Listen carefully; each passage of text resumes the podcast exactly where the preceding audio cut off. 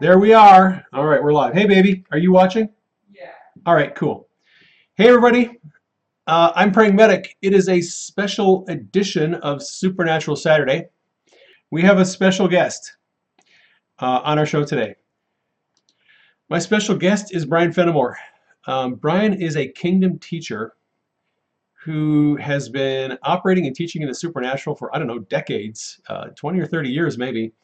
I caught up with Brian, started following him back in 2010-ish when I started getting interested in, in healing because the Lord challenged me to start praying for my patients. So Brian, why don't you say hi to everybody? Hey, good to be with you guys today. Uh, I'm going to do a little intro to myself real quick. Um, for those of you who don't know me, um, I I was just an average guy at the age of 38, working as a paramedic. Um, my vision for my future was I'm going to keep working as a paramedic until I'm 65, go on Medicare and Social Security, and um, and that's going to be that. Um, I really didn't have a big plan for my future. And in the year 2000, God changed that. I had an overnight, very dramatic, road to Damascus type conversion. I was mocking Christians one day. Um, I met Jesus in the bunk room of a fire station that night. And then next day, I was out telling everybody I knew about Jesus and how he had changed me. All right. So um, I went to a church, uh, kind of a main mainline uh, Protestant church, taught the Bible. I learned the Bible really well for the first seven years or so that I was a Christian. I didn't learn really anything about the Holy Spirit. Didn't learn, I, I really didn't have a, a much of a relationship with the Holy Spirit. In 2008, everything changed.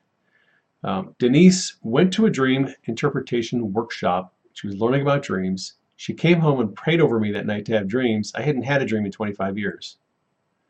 That night, I met God in a dream. And he told me, I want you to start praying for your patients, and when you do, I will heal them. Now, uh, the church I was attending at the time was a cessationist church. They didn't believe in healing, didn't believe in miracles, didn't believe in the gifts of the Spirit. So here was God telling me that my understanding of him was wrong. Right? And I was like, wait a minute. Wait a minute. I don't even believe in this stuff. What am, how am I supposed to get people he You're going to heal them? How does this work? I had no understanding of any of this. It took me probably eight months of trying and failing, of learning, watching videos, reading some books. I finally found John Wimber's book, Power Healing, which was a big, big help for me. Brian's smiling because Brian, I think, was was mentored by Wimber, if I'm not mistaken. Um, Yep. yeah. so, I, what I would say is this: uh, the the lesson, the lesson I'd like um, you, you to consider is that if you're walking in a relationship with the Holy Spirit, He is going to challenge what you believe to be true. He's going to challenge what you believe about God. He's going to challenge what you believe about yourself. He's going to challenge your understanding of your calling, your ministry, your, your relationships. He will challenge you in a lot of areas. And he has been continually challenging me for 10 years. And he continues to do that. Um, I, you know, like I said, I was going to be a paramedic. And next thing you know, God tells me I have to go heal people like in the ambulance. I'm like, is that even legal? Can you do that? Am I going to get fired? I mean, I didn't know any, any of this stuff, right? So you know, I, I start I start praying for people. I prayed for 500 people. You know, I started doing it in grocery stores, uh, hardware stores, restaurants. Nobody got healed. Didn't see anyone healed. Uh, I'd go home. I would be tired. I'm done. I give up. I quit. I did my part. No one's getting healed. I'd have a dream that night. I'd be in the ambulance praying for someone, and they got healed in the dream. I was like, okay, I guess I'm not getting out of this. So I continued uh, to to pursue this thing with healing. And I kept praying for people and no one was getting healed. and then one day, I went into a grocery store and there was a woman standing in front of me at the, at the counter and she was getting a bottle of Tylenol and a, and a donut. And I don't even know why, I just closed my eyes and I saw a vision, uh, uh, this little picture in my mind, right? So when when when Brian and I, when we talk about seeing visions, okay, uh, the Holy Spirit will show you things. He'll give you revelation, words of knowledge, and words of wisdom, and it comes through these images you see in your mind. People, a lot of people think of visions as some weird, spooky thing. They're not. It's just a little picture that God gives you in your mind. And I saw this picture of this woman who was standing in front of me, and I saw the word headaches underneath it. And I was like, oh, I think I got a word of knowledge. so I followed her. She was an employee in the store. Followed her over to the deli where she was working. And I said, hey, do you have headaches? And she said, yeah, I have migraines. They're really bad. Who are you? And I said, I'm the guy that God sent to heal you. Uh, and, and, if you let me pray for you, you're going to be healed. And I, and I put my hand on her head and I commanded the headaches to leave. And she starts bawling because she got healed. She had a headache at the time. That's why she was buying the bottle of Advil. Her headache completely gone. I, I, uh, I stayed in touch with her for about eight months. And, and she, her headaches, her migraines never came back. Okay, so uh, one of the things I just want to say real quickly, and Brian has, I think, has the same kind of testimony. When you start out in healing, uh, don't go for cancer. Don't go for Lou Gehrig's disease. Go easy on yourself. Go go for something that's a little bit little easier. Headaches generally are, are not that difficult um, to get rid of. Mo a lot of people who who even don't even have great faith for healing can get headaches healed. Uh, it's not rocket science. And so uh, that was a victory. I got the first person I, I had prayed for that I actually saw them healed. And then I went on a couple of ambulance transports in the next couple of days, saw two more people healed. One woman had scoliosis and a torn meniscus in her knee. She got healed of both of those. And then another little old lady had broken bones in her foot and she got healed of those. And all of a sudden I was like, okay, wait a minute. I've been praying for hundreds of people. No one was healed. And all of a sudden, something changed. My, my faith started to change. Now, the reason I said that is um, I just wanted to give you guys a little bit of my, my testimony of where I started at. And I'm now, you know, 11, 12 years down the road, and things have changed. And um, the very first message Jesus preached was repent for the kingdom of God, kingdom of heaven is at hand. The Greek word for repent is metanoia. It means change your mind, change your way of thinking.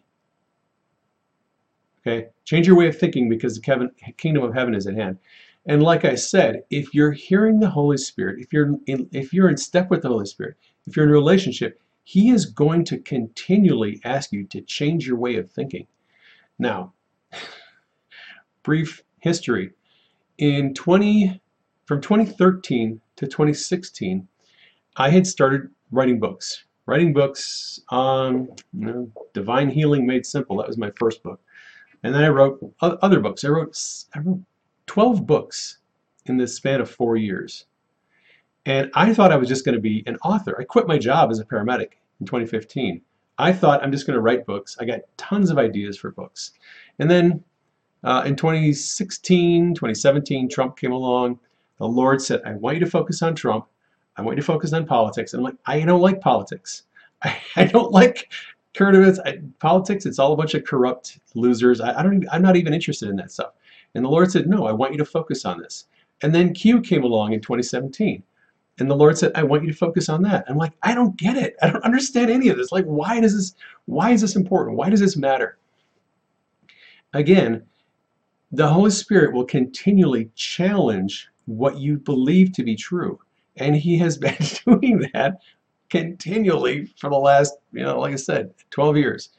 The Holy Spirit is continually challenging me, changing my way of thinking, changing my perspective, changing my view, changing my views on a lot of things, politics, uh, spiritual matters.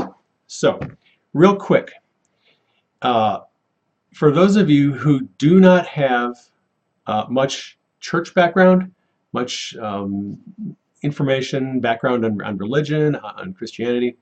Um, some of you, I know, don't go to church. Some of you don't know much about Jesus or the Holy Spirit. That's fine. Uh, you're going to learn today. uh, some some basics. We're, we're going to start out pretty pretty basic. So Jesus um, came, and and his his life is chronicled in the New Testament. Jesus came as the Messiah, the anointed one of God, and he, the Bible says that he went around uh, the cities and villages of Israel, healing the sick, raising the dead, casting out demons, and doing great and marvelous works. Okay, after he had um, demonstrated the realities of healing and miracles and deliverance, he was training his disciples. Luke chapter 9, verse 1 says, he, when he called his 12 disciples, he gave them power and authority over demons and to cure diseases. Right? So he gave his disciples power and authority. And then he told them, go out and heal the sick. Okay? Matthew chapter 10. Go out, heal the sick, cast out demons, raise the dead, cleanse the lepers, right? Freely have you received, freely give, preach the kingdom of God. Okay, that's the 12. That's in Matthew 10. And in Luke chapter 10, he commissioned 70 more disciples. Gave them the same commission. Go out, heal the sick that are there, and tell them the kingdom of God has come. Right?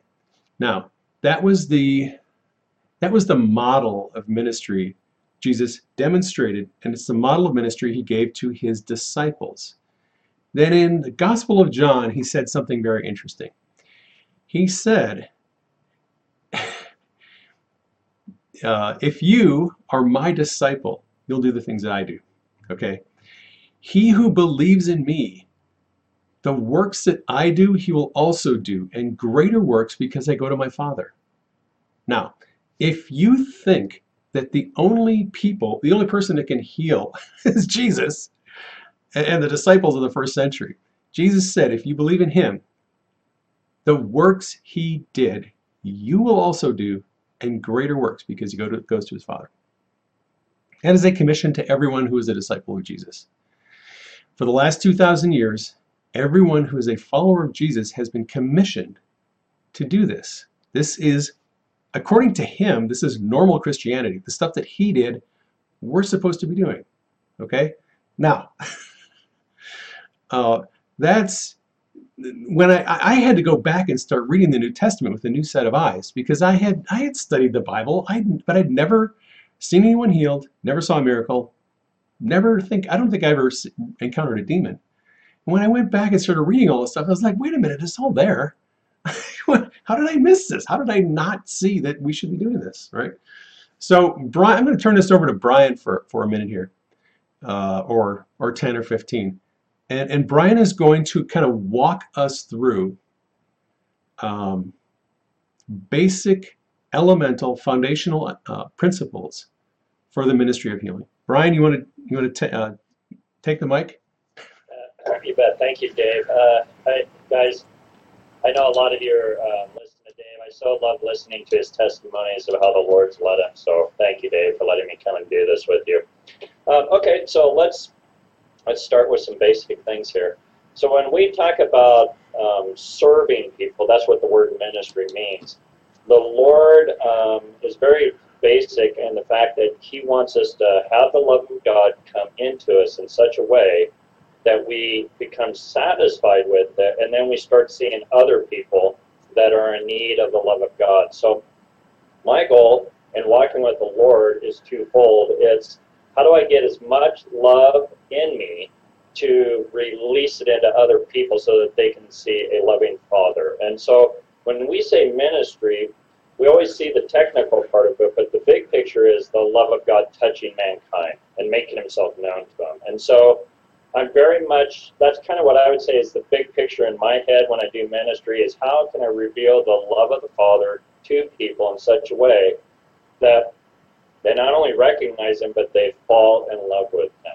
And so I think that's what Jesus was about. I believe that's what we're to be about. And so that's really my heart. And so just like Dave talked about it, I've had to go through a, a, a mental transformation on what is the reality of the gospel, the good news to people, and how do I become effective in doing this. And I think Jesus is after effectiveness, not just trying to do things, but actually having impact and transformative power released to people. And so everybody that becomes like in love with God and they want to serve Him, this thing becomes important in their heart. How do I actually do this effectively? And I think the Lord actually gives us very simple tools to do it. But if you guys are like I am, I read simple things in the scripture and then I try to make them confusing. And so the Lord is always trying to help us. This isn't that hard. The, the problem isn't not understanding. It's more of a you're, you have to get over the fear of man or the fear of failure. You have been through failed models of ministry. A lot of the people, when you started out, you prayed for them, they got worse. Uh-huh. You thought, this is a train wreck. What am I doing? Wrong. Should I be doing this at all? Obviously, I don't have the anointing. I'm not called to this. I, I, why am I doing this, right? And then you said you discovered this model that uses the presence of the Holy Spirit, the presence of God the manifest glory. And, and I want to real real quickly. Uh, I, I got my notes here. All right. In the if you read the Old Testament, you'll find passages where the prophets talk about the glory of God, the manifest presence of God. The glory of God filled the temple, the Old Testament temple. Okay. And this is from uh, Ezekiel 10, verses 18 and 19. Then the glory of the Lord departed from the threshold of the temple and stood over the cherubim. Ezekiel saw a cloud of God's glory, and it would move. It would move into the temple, it moved out of the temple. He saw it when it was coming and going. Ezekiel had a lot of his visions that he records are the visions of the glory of the Lord, right? When when Jesus was baptized in the Jordan, John the Baptist saw the Holy Spirit descending on Jesus and remain there. All right, this is the Spirit of God, but it was, you know, whether it was a cloud or a, a bright shining, we don't know what it was, but it was something that John saw and it moved. he could see it moving. Now, Brian talks a lot about the glory of the Lord, the presence, God's presence, uh, and and us asking God to bring his presence into the healing dynamic, into the ministry dynamic. So this is what he's talking about. When, when he talks about presence, he's talking about the manifest presence of God. All right, go ahead.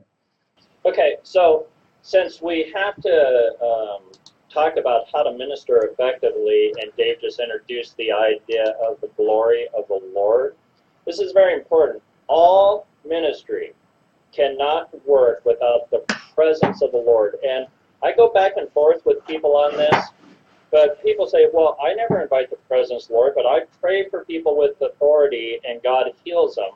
That's because God is good. That's not, well, I skip that principle. God still, you cannot heal a person without the presence of the Lord. Models don't heal people, the presence of God does. And so the person that says, well, I don't, I just have a model and it heals, what they're saying is, I'm just oblivious to the presence of the Lord, but God still is coming by words of power, and He's still doing it whether they recognize the presence of the Lord or not. With, you know, I, I get in rooms with people that don't even believe this is possible today, and I get in rooms with people that do this, and we go back and forth on this. And I, and as a person that does this quite a bit, everyone has um, their faith in certain areas. My faith is actually not in giftedness. My faith is in the presence of the Lord. Because if He doesn't show up, we're just we're not going anywhere with this experience. Um, yeah. And the good thing is, is if He doesn't show, if He, you could be terrible at doing ministry, but if the presence of the Lord shows up, He does 90% of it without you even being involved because He's so good at ministering. Do, do you think that he's he uh, um I'm not going to say orchestrated some of your disasters, but but but has he sort of forced you to lean on his presence because you know you're you're not exactly David Hogan or Yeah, I think for me um, as I started looking at the healing ministry throughout this the uh, church age, I started realizing that we're talking about effective ministry now. right For it to bump up to another level, you have really got to understand how God does ministry, not how to learn a better technique. And so when we say staying, staying in step with the Spirit, we're actually talking about there's a way that God ministers to people, and the more that you can come into agreement with that, the more power that's released over people. And so we're we're learning how to do that. Can, We're can I can I share a dream that I had years ago? Yeah, yeah. All right. Yeah, yeah, go ahead. So I, I would be praying for people to be healed, and no one was getting healed. And I'd come back home, and God would give me a dream. I'm in the ambulance. I'm transporting a patient. I pray with them, and they get healed. One night, I had a dream where I'm in the ambulance. I have a severely trauma uh, traumatized patient. This guy had like every bone in his body was crushed. I'm transporting him in the ambulance. I don't do anything. I didn't start an IV. I didn't put him on the heart monitor. I didn't get vital signs. I didn't do anything. We we get to the hospital. We roll him into the ER, and the doctor goes and looks at him and says, "There's nothing wrong with this guy. What did you do?" And I said, "I didn't do anything." Right? In that dream, as I was sitting on the bench seat of the ambulance, I knew the presence of God was in the ambulance healing all of his injuries. Yep. And I didn't do anything. And and that was that was I think the first revelation that God gave me that his presence is able to do things. I can sit back and watch. I can be completely oblivious to what he's doing. And he's doing something in that person that I am not aware of. Oh yeah, oh yeah. Hey, so Dave, um, do you have um, have you done any reading on um, different healers through the church age, like Yeah. John G. Lake and people like that? Yep.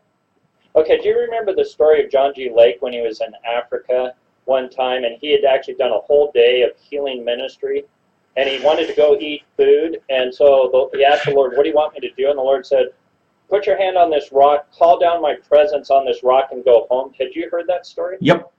And they even have written testimony of him leaving and people staying there and touching the rock where the presence And getting healed. Yeah, and so, I mean, think about this. In my head, I'm sitting around going, now, wait a minute. I can just spend hours doing this stuff, or I can learn how the presence of God does this and come into agreement with that. And that's that's where I think it takes it to the next level. Um, I've been fortunate enough to go to other nations where we're having thousands and thousands of people in crusades, and the Lord's saying, I don't want you to pray for every individual. I want you to release my presence over people, and I'll come and do the ministry.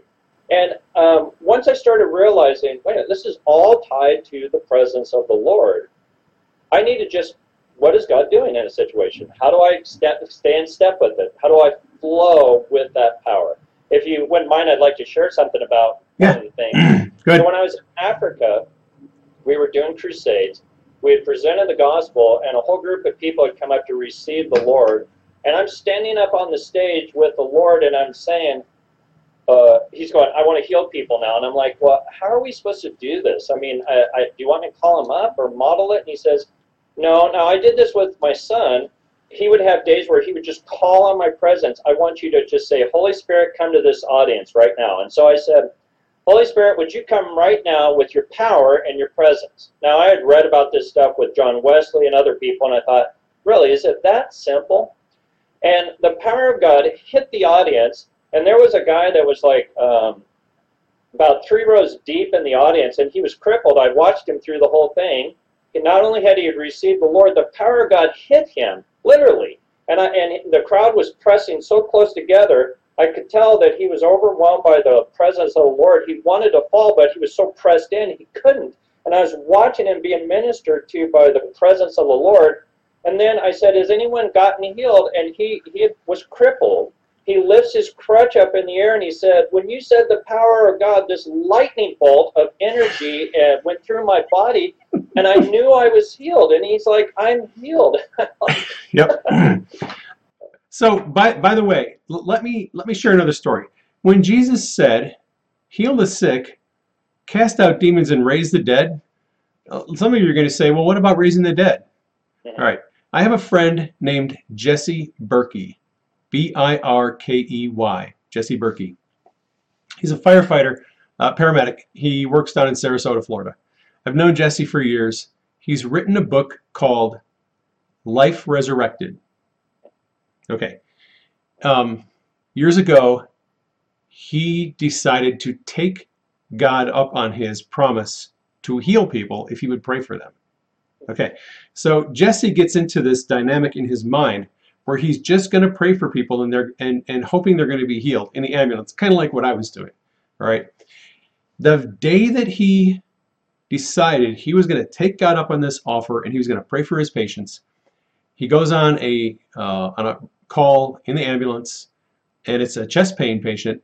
And on the responding to the call on the way there, dispatcher tells him that the patient's in cardiac arrest. and he's listening to the Holy Spirit, and the Holy Spirit says, I want you to pray for him, and I'm going to raise him from the dead.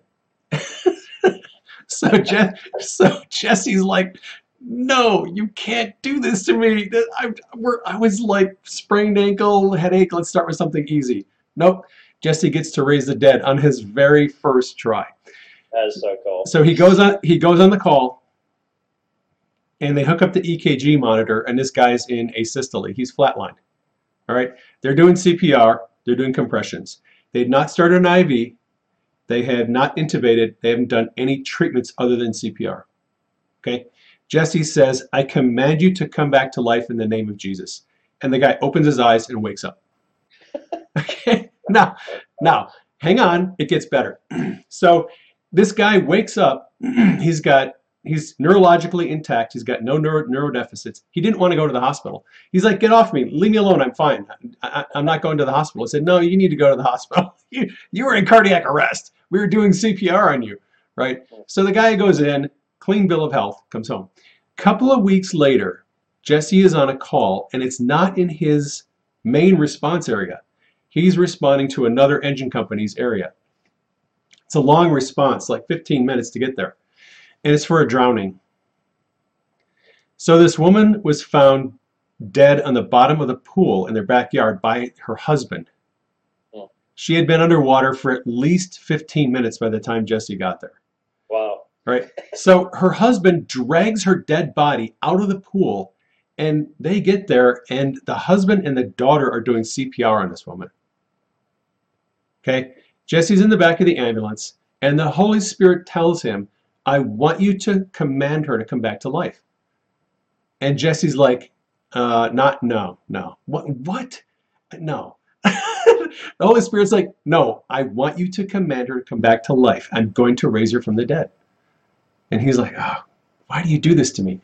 So, so he he goes in. They're doing CPR. They have not intubated her, no IV yet. He's setting up the IV equipment. And he goes over to her and he says, In the name of Jesus, I command you to come back to life. Boom. She comes back up, sits up. She's awake. She's back alive. and she's no neurological deficit, completely healed. And they've been doing CPR on her for at least 15 minutes. Isn't that great? That's Okay. cool. Jesse has, I think he's got half a dozen testimonies in his book of people he's prayed for in the ambulance that have come back to life with no drugs, no IV, no, like, you know, not shocking them, just faith, just prayer and commanding to come back to life. So, so in case you're wondering, yes, God still is raising people from the dead. Oh yeah. Go ahead. He's, he's never stopped doing what he's always been about. It's Yeah. it's actually us that need to catch up with what he's doing. To be honest with you, so And, and, and a little bit of obedience doesn't hurt. yeah, that's right. That's right. well, and we have it's, we're back to this again, and so we're talking about models of ministry. I think the basic model that everyone has to learn is how to recognize the glory of God and the presence of God, and then to build that as a foundation, and then do all ministry. Actually, that's what Jesus modeled. The whole baptism of Jesus was the power of the Holy Spirit coming on him, and then him flowing with the Spirit. And Now- so, you you often talk about when, when you're doing ministry you say if you watch what's going on you can see the holy spirit land on people what are you talking about okay, so there, there- okay, so um, there's two ways that that happens. One is uh, you described it. God gives you a vision, and I'm just going to be like really basic when I describe that. Okay. People are having visions all the time. It's a picture. The word vision in the New Testament, it's um, it's a word that's used to describe not visual things. It's used as an encounter word. And then in a vision, you can have pictures or you hear things or you feel things. So vision is how the Bible describes a unique thing that your God is speaking to you. So a lot of times when I'm praying for people like in audiences or individuals on the street, I can observe naturally because uh, you know we're at thousands of people have watched this. I can see the Holy Spirit. Their anatomical body is responding to the presence of the Lord. Their their breathing is changed, or they break out in a sweat, or they start shaking. Or I talk to them. What are you sensing? Wow, this presence has come over me, or this power. So, so I can observe it naturally, and then God will show me a picture in my mind of he does this he does it differently with each person he shows me a light of his glory resting on him and then he'll um, make his presence known where all sense what he's doing as i'm looking at them and then he'll let me know. Well my power see how my power is resting on you. That's how i'm resting on them. And see how this thing is going on in your body. That's what i'm doing to them. And so it's that kind of thing. So when you sense peace okay uh, an, an unusual, sudden sense of peace overwhelms you, and, and correct me if I'm wrong, you're then interpreting that as the Lord is bringing them peace, and He's signaling to you, this is what I'm get, doing in them. So when you go, you and I start praying for an individual. See, a lot of times, uh, most of us are just trying to engage God, so we're just saying, well, how am I sensing the Lord? But the minute I move towards another individual, how I sense the Lord is what He's doing in that person, because the Lord is. It's like if I could if I could illustrate it, it's like Jesus is in heaven. He's holding my hand and he's holding the other person's hand, and so there's a connection going on between me, that person, and the Lord at the same time. And so he's saying, I'm going to use you to minister my presence into them. And so I'm going to let you pick up on how I'm ministering to this person so that you can tell them so that they can connect it's me that's doing this and so this would be what the bible calls discernment you're you're the holy spirit manifests the pres how the holy spirit is moving in a person and you'll pick up on pain past issues all the stuff that people are struggling with. He'll show you the obstacle. He'll show you how he wants to minister to them he'll either let you feel it or you'll hear it or he'll show you a picture. And you just it's like putting a puzzle together. You just learn to do each piece. And that's on purpose because god is ministering to people in waves. Yep. Uh, it's too hard for everyone to just receive sometimes everything. So god comes and he talks about this and then he talks about this and then he talks about this and that's to help them through the process of receiving what god wants to do for them and god's restoration of us is a process and he sort of has an order. He has uh, a, a, I wouldn't say a list, but it's kind of a list. Yeah. He he has an agenda. He first he wants to do this, then he wants to fix this, and he wants to restore that. And we often get that thing out of order. Yeah. You know, we think, well, he needs his knee healed, and the Lord's like, no, I have something else I want I want to do. Um, this is a very frustrating thing for me. Um, and, and I'm glad I don't get to do uh, personal one-on-one ministry anymore because it's because it's a, it's a source of frustration. I, I I'm sitting here, you know, in, in a church and I'm teaching, and these people have knee pain, they have neck pain, they've got hip pain. They come up for ministry and they want me to get their knee pain healed, and the Lord starts talking to me about their past, their emotional trauma. I'm like, dang it! Like I don't want to do I don't want to do emotional healing right now. This guy has a knee problem. Back to the premise that we were first talking about, and it's this. We get caught in models instead of the presence of the Lord, and so we believe our model solves every problem. God gives models as railroad tracks to run on so you can get used to the presence of the Holy Spirit so you don't need the model anymore.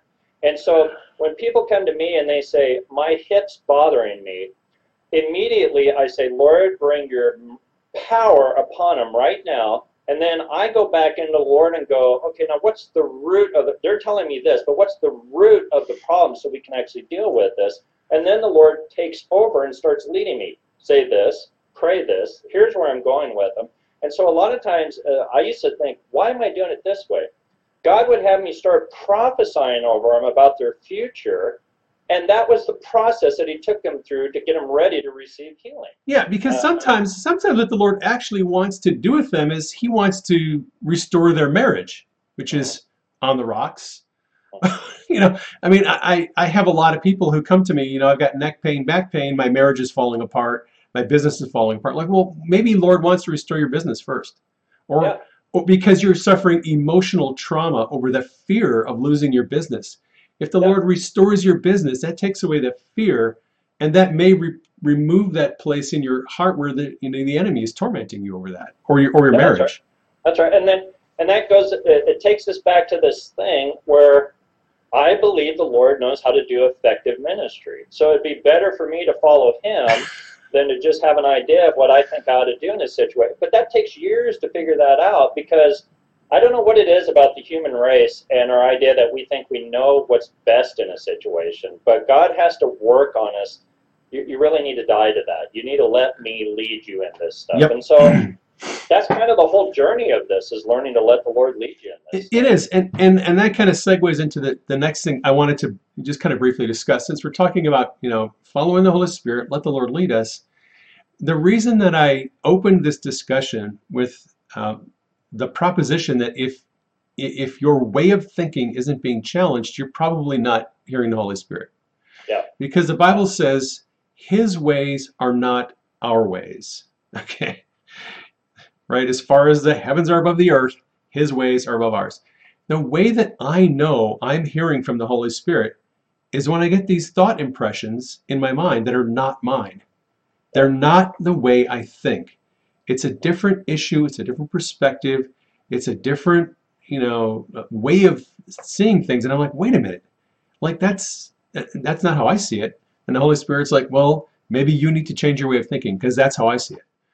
Um, right? So the one good way to know that you're hearing from the Holy Spirit is when your your worldview, your your your perception, your idea, your your your your model, your recipe, your your script, whatever you know. If your life is is just cruise control, everything's going great, you never feel challenged in what's happening in your life. I would ask you to really question yourself if you're actually hearing from the Holy Spirit. Because the more I listen to God, the more He challenges what what I'm doing, what I'm thinking, what I'm what I'm what I think should be happening. Oh yeah, yeah, I agree with you. And so, uh, like when we talk about, uh, Dave, can I just stop for a second? I need to share something real quick. Yeah. Uh, so someone, someone in the audience, I don't know when you're going to hear this, but you have an issue with your lungs. I keep saying it. So let me describe the process. I feel the power of the Holy Spirit on me right now. And what's happening is a picture is forming in my mind, and I'm seeing like an X-ray, and it's of a lung. And what I'm seeing is at the top part of the lung, there's some kind of inflammation that's causing breathing problems, and the Spirit of the Lord is actually coming over right now, and He's clearing that up, and there's a strength that's actually coming into your lungs that you've been longing for for a long period of time. And you actually cried out to the Lord to deal with this, and the Lord is saying it's time to receive His goodness. And so the Lord's actually touching that lung issue that you have. Awesome. Can I do something real quick? Yeah. All right. I'm going to release power to heal shoulder injuries, oh. elbow injuries, sprains, strains, knee injuries, ankle injuries, low back pain, and neck pain. All right. Here's what I want you to do. If you're listening to this broadcast and you have neck pain, shoulder pain, elbow pain, carpal tunnel, hip pain, knee or ankle pain, chronic pain, I want you to receive your healing right now. I want you to believe that you're going to be healed. Okay? I want you to believe that you're going to be healed. All right. Holy Spirit, bring your presence upon them. Yes, Lord. Lord, bring your healing presence upon them. And I command pain and inflammation to leave right now. I command spirits of pain get out. Yeah. Ligaments and nerves, tendons, cartilage, muscles, and bones be healed. Carpal tunnels be open. Rotator cuff be healed, made brand new right now. acetabulum, I command you to be healed. New meniscus, if you have a blown out meniscus, I command your body to have a brand new meniscus right now. Ankles healed, knees healed, pain and inflammation, I command you to get out. Now just receive your healing. All right. So continue. what were we saying? Yeah, yeah. Where are we at? Okay. Um, so if I, I, let's see if I can go back here. Well, I'm sure we'll leave it again. But so when Jesus ministered to people, he was very intentional on how he modeled it to the disciples. So that's what we want to do is want to be intentional about it. So how did Jesus minister to people? So what we're going to do is we're going to do a thing called the five-stage healing model. This is the pastoral model. And I want to describe, some of you might know this, some of you have never heard of it. Where did this come from? Well, this actually came, be, a lot of people think it came from John Wimber and the Vineyard Movement. But John Wimber is pretty straightforward to say he got it from Francis MacNutt, if, and if you want to go search who he is. And what he did is he just went looked at the healing ministry of Jesus and he said, well, how did Jesus actually heal? And he, he took people through five stages. And the first stage was, it's, it's called asking questions. So I've thought about this. Why do we have to ask questions if we could just get a word of knowledge and stuff like that? Well, the, the, the reality of it is, is you ask questions for their benefit because God is trying to get them to open their hearts to receive from Him. And so you, you, you ask questions like, how long has it been hurting? What are you dealing with? Uh, what's the issue? And there, and we, Dave and I just went through this, but they're going to tell you just gobs of stuff. Well, you know, I have this and this and this and this. And when I used to first do this, eh, you're not diagnosing somebody, you're just getting to get them to open their hearts to tell you what the issue is. But people would tell me stuff and they'd start at the age of seven. Well, when I was seven, this happened, and then I take these three medications, and now I have this issue. And by the time they got done, they had 47 issues, and I just thought, gosh, I know I don't have faith to pray for you, and I don't even think Jesus can heal that. I mean, this is just overwhelming. What a mess. And so I didn't understand that. The process of doing it is to get it's it's like teaching kids to do this. Why it's so fun to do it with children is you you get people to learn to say where's it hurt. That's what I need to know. Because God wants to minister to that so that you know when He ministers to you, it was Him that did it. It isn't, God knows this. I don't even know if we need to know this. It's for the When- person that's receiving ministry. When Jesus healed the centurion's servant, the servant didn't tell him what was wrong with him. He, Yeah, he yeah. didn't he didn't get a name, he didn't get x-rays and you know his lab tests and his medical history. his servant said, My servant is sick, I need him healed. Jesus Yeah, is like, Okay. Well don't you And need to know his name and his no. Just he, Yeah, and so and so, so what Dave's doing and what he's r- rightly doing is he's pointing out different healing ex- experiences, and you're going to find this to be true. Once I even talk to you about this, you're going to go, "Well, it doesn't work that way every time." That's right, it doesn't work that way every time. nothing works that way every time. it, it doesn't work because models don't heal people. We're giving you a model to start. Once Right. you get used to the presence of the Holy Spirit, you could just chuck the model. The model just doesn't even help you. Uh, uh, really, you're to learn it to get used to the presence of the Holy Spirit, and then you can do ministry. So you ask questions. They say, "I have this problem.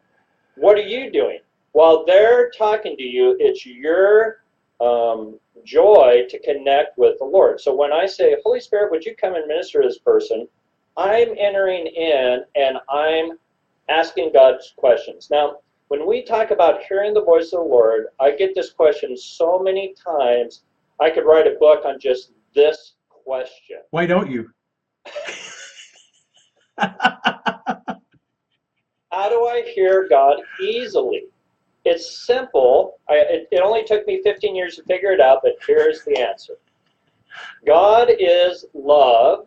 The best way to connect with God is by asking him questions about his love for the person. So if they have a need condition, you say, Well, reveal your love to me about this person. It's for you, really, you get it? It's about your heart was made to connect with the love of God. And so when you say, God, share your love with me, you connect almost immediately with the presence of the Lord. It's better than saying, Give me a word. Trying to get a word is hard, but when you say, Would you share your love with me? you get an instant connection with the Lord, and then you start flowing with the Holy Spirit.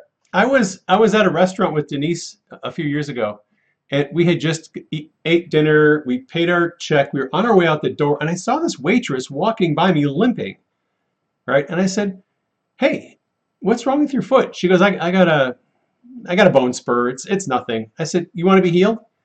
And she's like, "What do you mean?" I said, "Would you like to be healed?"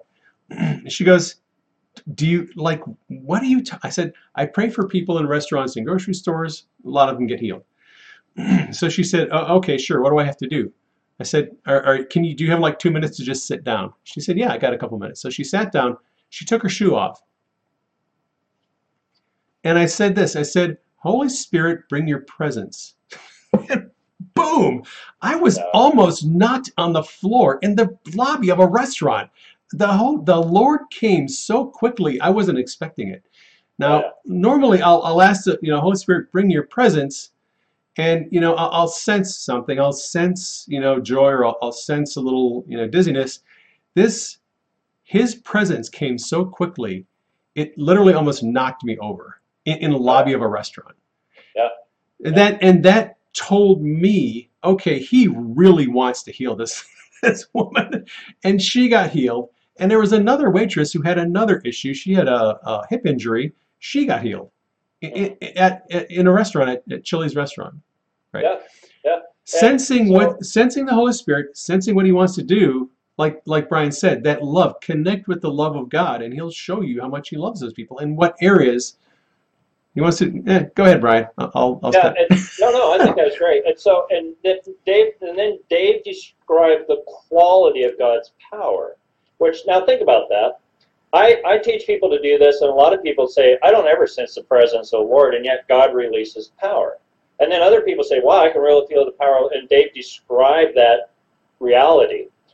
So when we minister to another person, God helps us to connect with Him so that we can pray effectively. But sometimes He just says, Well, I'm actually just going to use you in the process.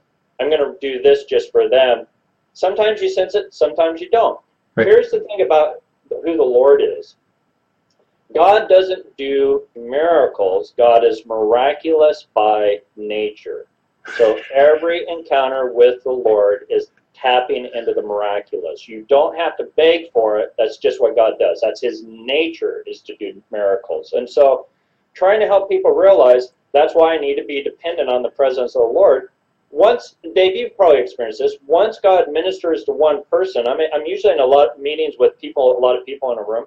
Once God's presence comes on one person, all of a sudden this explosion of the Holy Spirit hits everybody, and then God just starts ministering to people, and you can't even keep up with it after a while. You're just sitting back going, "Well, God did this, God did that." I mean, Yeah.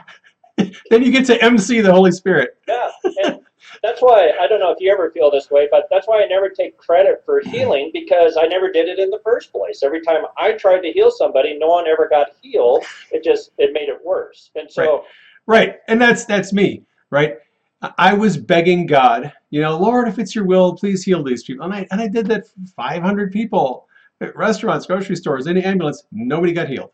I was not tapping into God's presence. I was I didn't I knew nothing about authority. I knew nothing about power. I was just using the model that I had been taught. I I need to ask God to heal this person, and I didn't see anyone healed. Yeah. And, and it's not it's not like God won't heal people through petition. He, he can do that if he wants to. Mhm. But it's much more effective, right? Brian said we're, we're looking at what is the effective ministry approach. It's much more effective to invite the Holy Spirit into the into the dynamic and let him do what he wants to do and let him lead you.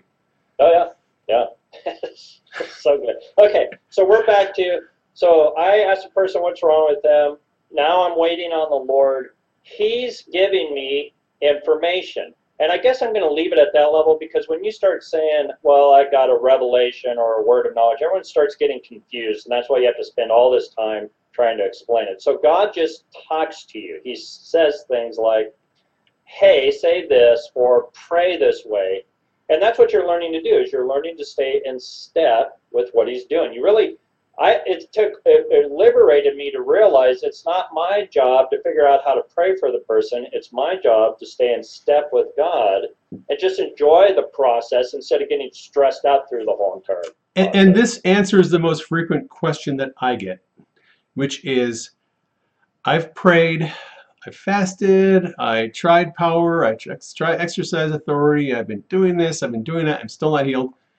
What? Why have I not been healed? Well, and I hate to say this, it's not it's not a cop out, but I when I ask, what has the Holy Spirit showed you? And inevitably the answer is, well, I don't really hear God's voice. okay, that's that's problem number one. Problem number one is I don't have the answer. The Lord does. Okay? I'm not the one who heals you. The Lord is the one who heals you. He's the one who knows what the key is. He's he has the key. Okay, uh, he has the key. He has the power. He's the one who can do it. And if you're not hearing God's voice, that's the first problem you need to solve. Yeah, It's right. not it's not a question of what do I need to do to get healed. A better question would be how do I get trained and equipped so I can hear the Holy Spirit so I can know what he's saying to me. Because because when I was praying over Denise and she's got, you know, gluten intolerance and some other issues, the Lord finally told me one night in a dream that she needs her DNA healed. I was like, oh, okay, well, at least now I know what the problem is. Um, the Lord will give you the, the, the key if you ask for it, but you have to learn how to, you know, communicate with Him, how to hear Him. That's right. Well, this this goes back to a really fun story. I went to Guatemala to do some meetings, and I got a, a parasite. And so I don't know if you ever do this, Dave, but sometimes even though the stuff I'm telling everybody, I forget, and then I go back to all these dumb methods. So I'm trying everything I can think of to get over this parasite. I'm even drinking wine, which I never do, trying to get over a parasite. And I'm taking rounds and rounds of antibiotics, and it's just tearing up my colon. And I'm like, wow, am I? Is this my life? My life from this point on? And finally, the Lord said, uh, "It's amazing you have to go through this stuff to get these basic pieces of information." I said, "Are you going to heal me?" And the Lord responded back to me. He said, "Well, why don't you ask me how I'm going to heal you instead of asking me to heal you?" Wow, that's so simple. I said, all right, well, how do you want to heal me? And the Lord said, what I want you to do is I want you. So not only was it was I had this uh, problem because of the antibiotics, it made me had a sciatic nerve issue on top of it. Great. So I just have all this stuff going on. And the Lord says, so three times a day, I want you to invite my presence, just like you're taking a drug. I want you to invite my presence three times a day on you, and I want you to command the pain to leave. So the first week I did it, uh, it didn't get better, and I thought, really, was that the Lord? I mean, this is ridiculous. And then the Lord kept encouraging me, no, that's me. Just keep going for it. So I'm doing it. I'm doing it. I'm doing it. I'm doing it. About three weeks into it, I started realizing, oh, the pain's now lessening. And then, the, and then I think I was, I, I just got into the habit of doing it. Holy Spirit, come. I'd wait a few moments. I command the pain to leave in my hip and, and all this stuff. Then, um, about a month into it, I realized I'm praying and I, I don't have any of the problems, and I'm, I'm, uh, I didn't even connect the fact that God had healed me. And um, after that happened, it, it helped me, especially praying for myself or when I'm praying for other people. I'm not trying to get God to do something He already wants to do. Now I'm asking God, how do you want it? How do you want to do this? And again, we're talking about being effective. That's more effective than just begging. Right. And Please heal me. that, that is a really good story. A- And by the way, but just, I just want to throw this in. So when Jesus gave his commission to his disciples, he told them to go out into the villages and heal the sick. And, and the Bible says in a number of places that entire villages were healed. As many as touched the hem of his garment, they were all healed. Jesus didn't say, okay, there's about half the people out there, the Father is trying to you know, build their character and, and they need to do a little, little suffering is, is going to do them good. So don't get those people healed, but get everybody else healed. Okay. No. Uh, no one who came to Jesus for healing was ever turned away, and Jesus made no exceptions for healing. There, there wasn't any instruction that, you know, we're, we're working out a plan in this person's life, so they're not going to get healed. Uh, it is it is the Lord's. God decided two thousand years ago He wanted you healed, and He has not changed His mind about that. Yep. Like Brian said, it's not an issue of are you going to heal me. It's a question of how are you going to heal me. That's the question. So isn't this great? We all get to go through all this stuff and try to figure it out. And so now here we are. We're back to the thing where so you ask questions, the Lord gives you insight. Now we're moving into the fun part. How should I pray for the person? Now, uh, most people believe that prayer is just petition. So petition is a unique word for prayer. It means taking an immediate need and presenting it to the Lord. But that's not every form of prayer that's in the Bible. In fact, Dave, you talk about this all the time. There's prayers that come from God to us, and we come into agreement with them. There are prayers that God gives to us, and we speak it into a situation. And then there's prayers that come to us, and we pro- we not only speak it, but we declare it as being done, uh, even though it's not done. And so what happens is when people pray for people, they just go into petition almost all the time. So they say, God, how do you want to do it? They tell him, and then they start begging God again. Oh, God, please. It's like they, at every step, there's a tendency in the heart to throw off the presence of the Lord, grab onto a model, and then trust the model to do it. And that's that's that whole thing about learning to dance with the Holy Spirit. You've got to hang on to Him. And everyone thinks, well, isn't this a long, drawn out process? It, when you're first doing it, you have to unlearn bad Uh, ineffective models of how to pray for people. But once you learn to do this, it flows very gently. You learn to, how do you want me to do this, Lord? How do you want me to say that? What do you want to do now? And you start realizing Jesus is actually still the healer. All I'm doing is I'm like a nurse. I'm joining him, and he's saying, "Now get that and add that to it." Or they're struggling here, just tell them this, and he's just he's ministering to them. And then you begin to recognize that's what effective ministry is. He's ministering to them. Any obstacle they have, he tells me, "Say this, do this, tell them this," because they can't hear it. People have blind spots to hearing God on certain issues, and so he says, "Well, you go join them." And I'll use you to talk to them about this stuff. Amen. okay, so let's keep it going on. Keep going. You're, you're preaching What? good. Yeah, what's an effective prayer? And when I teach this, and I do this with people around the world, I'm always stopping them at this point. I'm saying, now I've got to tell you some news that you don't want to hear, but you need to do this to get to the next level. We need to just stop praying and thinking every prayer is effective. We need to actually analyze our prayer in real time and say, when I prayed, did something change right after I prayed? Because, I, you know, we only have so much time on this planet, and Dave and I are probably on the same page with this. I don't want to hit and miss when I pray for people. I want to hit, and I want to see them change, and I want them coming into the kingdom. And so I'll take as much time as it takes to work through things with people, but I don't want to waste their time and I don't want to waste my time over here doing nothing that's not effective. And so at this point, Jesus actually, this is where he started uh, talking to the disciples about their lack of faith. And I'll work through that with you guys. But he just, he started getting intense with the disciples like, hey, you know, we just went to this city and you raise people from the dead, and here's a kid, you can't drive a demon out of them. What are you guys doing? And so, and, and people don't understand this part of Jesus being that way with the disciples. I understand it now because um, we have this tendency inside of us. I don't like saying this to people. We have this tendency inside of us to just fall in love with models instead of the presence of the Holy Spirit. I, I'm guilty. you- I, I fall back on models because sometimes I'm just lazy. Like I don't I don't want to have to like you know Lord what do you say about this? That's you know that's Yeah. the you know Yeah. why can't I just use my little model? You know just command this and it'll all be healed. That's right. But but the I- but the th- the thing is, and I would just like to you know jump in here real quick. yeah, yeah. This again comes down to an issue of priorities. For most of us, what we want is we want to be healed, or we want to know what our destiny is, or we want our ministry to be blessed, or our business blessed. We, we want, we want, we want. We, we want, we have a list of wants, and God has a different list. And top on his list is relationship. Yep. that that is the number one thing God wants with us. It's relationship.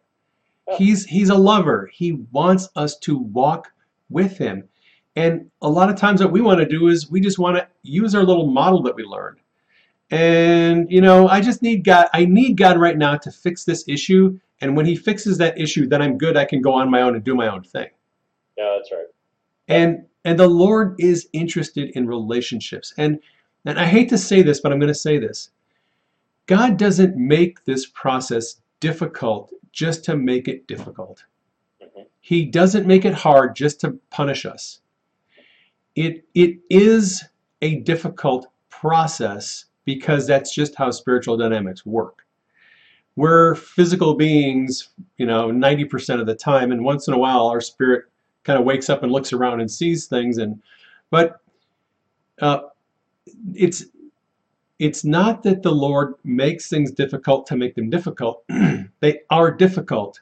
And He has given us an opportunity to walk with Him in relationship. And He will give us the keys and He'll explain how it works. And He'll show us the path. He'll show us the order. He will, uh, he will reveal the problems, the stumbling stones. He'll reveal our destiny. He'll reveal His plans for our business.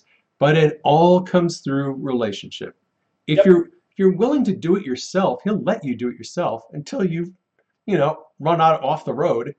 And you're going to be, oh Lord, please fix this, you know, and you've been sort of out of relationship for the last 10 years. Well, he wants you to be in relationship all the time. And that's that's his issue. Yeah, that's right. Go ahead. You know, John John Wimber. Uh, we were talking about John Wimber. When I read his book, Power uh, Healing and Power Evangelism, he said something. And you know, when you read something and God's trying to get a hold of you, I read this statement that God says to John Wimber, and it hits me so hard, and I realized I had entered into a transformative encounter. He said to him, John, I've seen your ministry. How'd you like to see my ministry? And when he said that, when he said that, you, Dave, you've had these encounters. The Spirit of the Lord came over me and he said, So, what do you want, Brian? Do you want your ministry? Because your ministry isn't going to produce very much. That's a lot of the problem I have with what's going on right now on the planet. I want people doing my ministry, not what you think my ministry is. And I, uh, okay. right. Exactly. And so, Yeah. you know, if you're going to get into Jesus's ministry, he plans on making you an incredibly uh, powerful person that moves in authority on this planet. But that's not going to be everyone's not going to be tickled or think that's cute because there's there's all this kind of stuff that's trying to resist Jesus's ministry. We'll talk about that at another point. We're just trying to work through this, but I, I really want to encourage you. He creates the same kind type of disciples. There's not super apostles and then the rest of us that stink at this. It's a what is a Christian? A Christian is just like Jesus, and so we have to be. We really have to wrestle with that. Jesus really wants us to be like Him on this planet. So Yep. So getting getting getting back to your outline, Yeah. you, you were talking about the different ways, the different uh, approaches to prayer, the different ways that we we get people healed. I because I'm in the you know I was in the ambulance for many years, and, and when I see people healed, it's still grocery stores, restaurants. You know, it's not in a church setting. There isn't a worship team. You know, there it's it's it's a, it's a different setting. So I tend to kind of try to fly under the radar, um, and I and I use um, uh, uh, an approach where I just I strike up a conversation with someone, like Brian said, "Hey, I notice you've got you know that immobilizer on your foot, your shoulder is hurt. It looks like it's painful." A little bit of conversation, and then I ask them, "Would you like to be healed?" And they either say yes or no. Ninety-five percent of the time, they say yes. Yep. Yep. Then I then I will um, again invite the Lord's presence. Lord, bring your presence for healing, and then um, if it's if it's a soft tissue injury, sprain, rotator cuff, um, carpal tunnel, things of that nature, blown out knee, I will then uh, generally exercise authority. So an exercise of authority is just commanding things, you know, commanding spirits of pain to leave. You would be surprised how many people have chronic pain like fibromyalgia? It's just a spirit of pain and nothing more. If you command that spirit of pain to leave, it'll go. If you if you if you're walking in faith and you're exercising your authority, you can command those spirits of pain to go and they'll go. Um, you know, command new ligaments, new tendons, new bones, new whatever the rotator cuff, meniscus, whatever it is, it's blown out. You know, bone spur. I command you to leave. All right. And that's that's one method of of healing, but that's not the only one. All right. That's using authority. Jesus a lot of times would go to someone and say, "Oh, you're paralyzed. That's awesome. Stand up." like, wait a minute, don't you know I'm you know I'm paralyzed. I can't stand up. All right. I, I want to talk a little bit about faith here because because we exercise authority through faith. We release power through faith. Faith is what what is our end of the of the deal. The Lord has power and it's released when we demonstrate faith. Why didn't the disciples cast out that demon out of that kid? He said, because of your unbelief. All right. Now, I'm going to talk, a uh, just want to really quickly talk about faith. I see a lot of people on social media who haven't been healed, and they say, but I have faith. I have great faith. I believe in God. Okay, that's fine. All right. You believe in God. You believe Jesus is the Messiah. All right. We all have um, things that we believe. But Jesus wasn't talking about that kind of faith when he was talking to the disciples about why they didn't heal this child. Okay. There the question is what is the object of your faith? Right. What are you So believing in? All right. In this it, it now let me give you an example. If you have a favorite football team, basketball team, baseball team, whatever, and you cheer your team on and they're going up in, in, in the in the season championship game and you're you have a lot of confidence because you've been watching them and they're just they're they're it's lights out they're they're just destroying the competition they go into the last game and it's and it's a it's a playoff game and you have a lot of faith confidence that they're going to win. Now at halftime they're down by 35 points. Okay they have just sucked. And they're down by 35 points at halftime. Your confidence your faith that they're going to win is not as strong. You now have more doubt. Okay? I'm talking about a specific thing in which you have faith okay in the case of the disciples okay it wasn't that the disciples didn't believe in god it wasn't that they didn't believe in jesus they were walking with him it was that they weren't sure how to get this deal. They were they had uncertainty and they had doubt about getting this kid healed. Now, Yeah. now with respect to Jesus healing this paralytic, okay, and and the woman who came up behind Jesus grabbed the hem of his garment. She had a flow of blood for 12 years, and she was she said, "I know, I have confidence. If I can grab the hem of his garment, I'm going to be healed. I just know that." And she grabbed the hem of his garment. Power was released, and she was healed. Her faith healed her. Her confidence. She had confidence that in that particular thing, it wasn't confidence in God, it wasn't faith in Jesus. She said, I know if I grab his garment, I'm going to be healed. I know it absolutely without question. I know if I do this, I'm going to be healed. Now, why did she do that? She did that because Jesus was going around the villages healing people by the thousands. And everyone knew there's the healer. Let's go grab onto his garment, right? And when he came over to the villages, the Bible says, as many as touched the hem of his garment, they were all healed. They had faith. The paralytic, when he's sitting there on that on that bed, all right, Jesus comes in and the scribes are there and they're talking crap about Jesus as usual. and this and the paralytic knew who he was. Paralytic's like, I know you. When when Bartimaeus was sitting on the road, he says, Son of David, have mercy on me. I'm, you know, blind Bartimaeus. Bartimaeus knew who he was. J- Bartimaeus knew G- the fame of Jesus and his healing ministry filled that area, and everyone knew he was the healer, which is why everyone had faith that if they would minister, if he would touch me, I know I'm going to be healed. So when Jesus told that paralytic, stand up, the paralytic said, Oh, I guess this is how he's going to heal me. I'm going to stand up.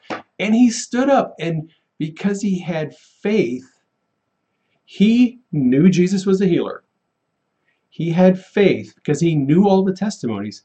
He said to himself, Okay, well, this is how the Lord's going to heal me. I'm going to get up. Even though I'm crippled, I'm going to try to stand up. And his exercise of faith, the power, Luke's gospel says, the power to heal was there in the room. Boom, he got healed and he stood up. Okay, that is how faith works in healing. And G- that's another model where Jesus said, stand up, right? And, and the guy stood up. If he doesn't stand up, he's not going to be healed. he had to stand up, and that process of standing up healed him. All right, Brian, go ahead. I just wanted to, No, no. Do you want me to enter in that with? yeah, jump on, jump on board. All right. So um, when you t- so if you're if you're going to be involved in the healing ministry, everyone's going to ask you, how do you get more faith? Really, they're going to, and the disciples asked Jesus the same question: How do I get more faith? The best story to describe how faith works is the when Jesus went to the Mount of Transfiguration, comes down, the disciples cannot drive out a demon. He rebukes them, and when he rebukes them, he he tells them a specific thing. Now remember before the, the they had been already driving out demons. Now that they can't. Now I, I'm not trying to do this to confuse everybody, but in the original language, the way that the Greek term is used, he's telling them your trust is in your reputation or in your method, not the Holy Spirit. And so the reason they could not drive out that is they had had a reputation of being a healing minister and they trust themselves.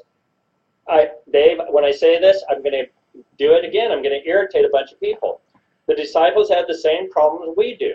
We get into not depending on the Holy Spirit, and the minute we do that, we pull ourselves out of biblical faith and we trust methods, people's reputations, and only God can heal people. So you got you were saved because God gave you faith. There's a gift of faith. The only place it tells you to have faith in your head is it's one of the elementary doctrines in Hebrew chapter 6, and that's the only place the Greek term is used. Think God's thoughts after him. When Jesus was training the disciples, he was teaching them how to move in the gift of faith, not trusting methods. And when we say that to people, that means that faith comes from where? Faith comes by hearing, Hearing. hearing rhemas from God. And so you got saved by God giving you rhemas. You move in the ministry by getting rhemas. You function and deliver. all of it comes by dependency on the Holy Spirit. Now can you tell why I'm so intense on you? Got to depend on the presence of the Holy Spirit.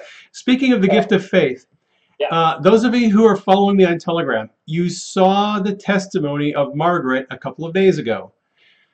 Oh my gosh. Margaret is this wonderful Irish woman who had an anal fistula. And it was causing problems for her for years. And she had been reading the testimonies on my Telegram page about people praying for themselves to be healed. Now, we're not talking about, you know, I healed myself. We're talking about instead of me praying for someone else to be healed, people kept asking me, can I pray for myself to be healed or does somebody else have to do it? And I said, no, you can pray for yourself to be healed. Brian did it, you know, Lord, bring, bring your presence, right? Yeah. So I had been sharing test um, stories of people who had prayed for themselves and they were healed.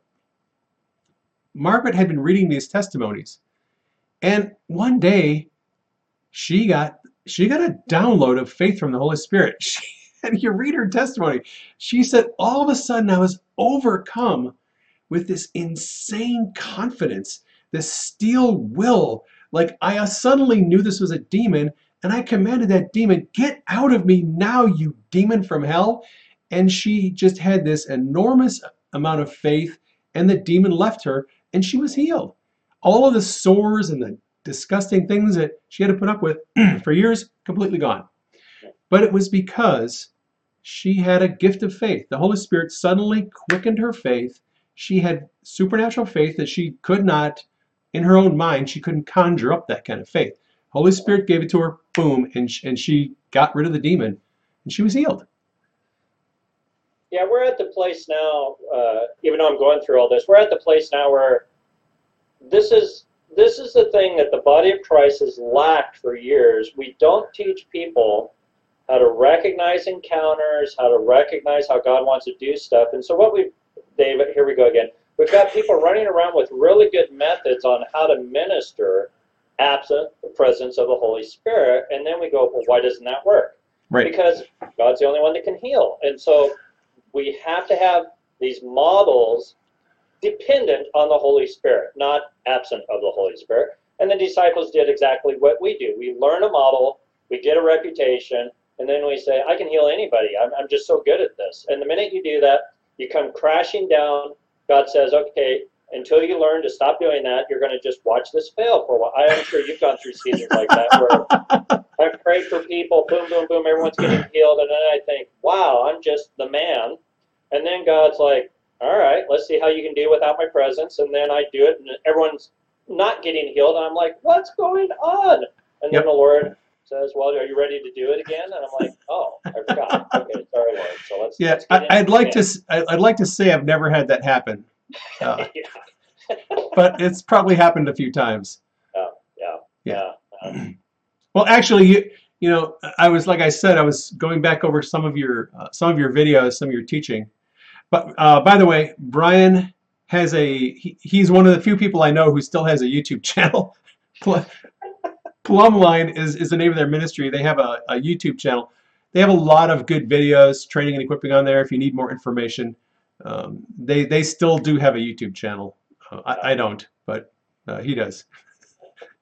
And what I was going to say is, uh, you every time I go back and listen to one of your messages where you're teaching, you know, on healing ministry or or prophecy, you always go back to you have to be in step with the Holy Spirit. You have to let God do what He wants to do. Holy Spirit, bring your presence and let Him lead, and you follow. It's it's a dance. Yeah, yeah. But you know, Jesus uh, kind of told us this. It's just that when he was talking to the people of his day, they knew exactly what he was talking about. Two thousand years later, we're looking at like I don't know what he's trying to tell me here.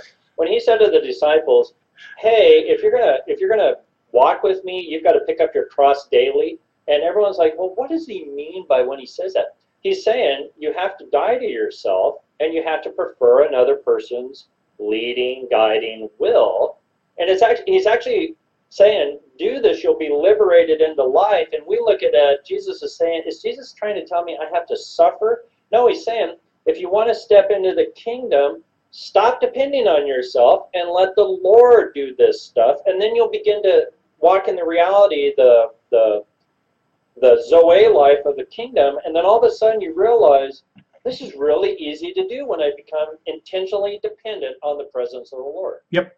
Yeah, because when you become dependent on the presence of the Lord, um, your battles are not actually your battles. And, you know, I, I've been attacked by the deep state uh, pretty hard over the last three or four years. I mean, they shut down my Facebook page, YouTube channel, Twitter. Uh, they canceled my all five of our PayPal accounts, Patreon, let's see, Pop Money, Payoneer, Venmo, Cash App, every single payment gateway that I've had access to, they have canceled. Okay, they've come after me pretty hard, but the Lord warned me ahead of time all this stuff was going to happen. And he just kept reminding me, look, I'll take care of this. If you let this be my battle, I will take care of it.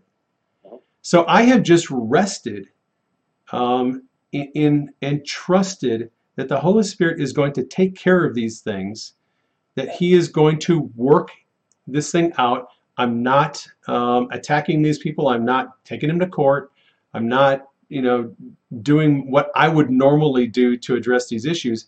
I'm I'm really trying to leave it in the hands of the Lord, and He has just done magnificently in helping me stay ahead of these attacks. Warned me what's coming ahead of time, uh, given me alternatives, given me options, supported us financially through all the people who support us through other payment methods. I mean, we're back to taking you know, paper checks from people pretty much.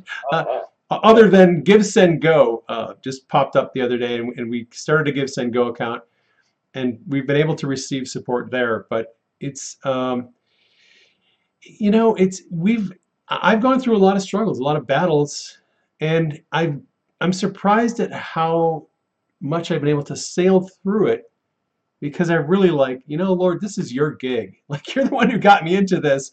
It's your battles are not mine. Um, and, and he's been very faithful to to lead. Well, can I can I encourage you at that level? Yeah. Um, I've had the government go after me twice, and I'm like, I'm just trying to be faithful and love on people. Why am I getting this stuff? And and one of them was an intentional attack by the IRS for over five years. It was they threatened me. I mean, it was just a lot of fun. And um, Wow. In the middle of all that, um, the Lord. I first I asked, well, what's the purpose of this? And I, it's kind of funny. As you grow in authority, the enemy only has so many tools, and there there are actually levels of attack that show you you're growing in authority. And when it gets to a political arena, you're you're now moving in the type of authority that Jesus was, because there wouldn't be that kind of societal attack if it wasn't challenging principalities and powers and stuff like that. Right, and So- you're you're battling the political spirit now.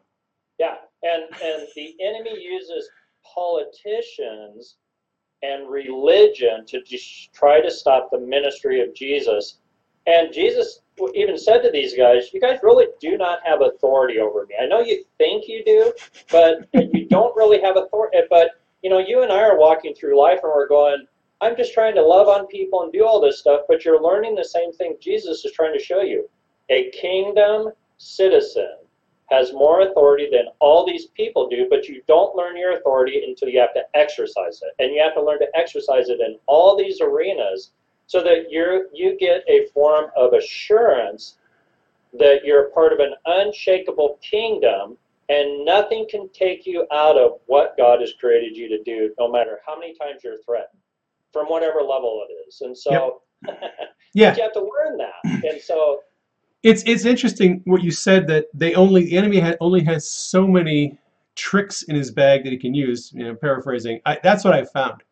I found that um, as I have stepped out into the political realm, into you know media, being part of the new media, and, and doing news and current events reporting, I, I've been attacked, you know, by every mainstream media, CNN, Washington Post, New York Times, they all Newsweek, they've all written articles and and things uh, attacking me, and, and that's fine. The funny thing is, uh, the, the the attacks that they bring against me are pretty predictable, and it's always the same, like three or four kinds of attacks. And once you see that attack, and once you say, okay, Lord, well, what are you going to do about this? The Holy Spirit will say, don't worry, I've got this taken care of. I want you to do this. And I'm like, okay, that, Yeah. that that'll work. And he'll give you a solution. And then they'll come back six months later and attack you with the same thing. And I'll be like, Lord, are we doing the same thing? He's like, yep, same thing. It's their same attack. It's all they got. They've got a very limited number of tools they can use.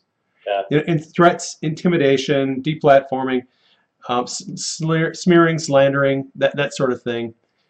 Uh, because here's here's what the Lord showed me. He said, what they really want to do with you, Dave, is they want to put you in jail.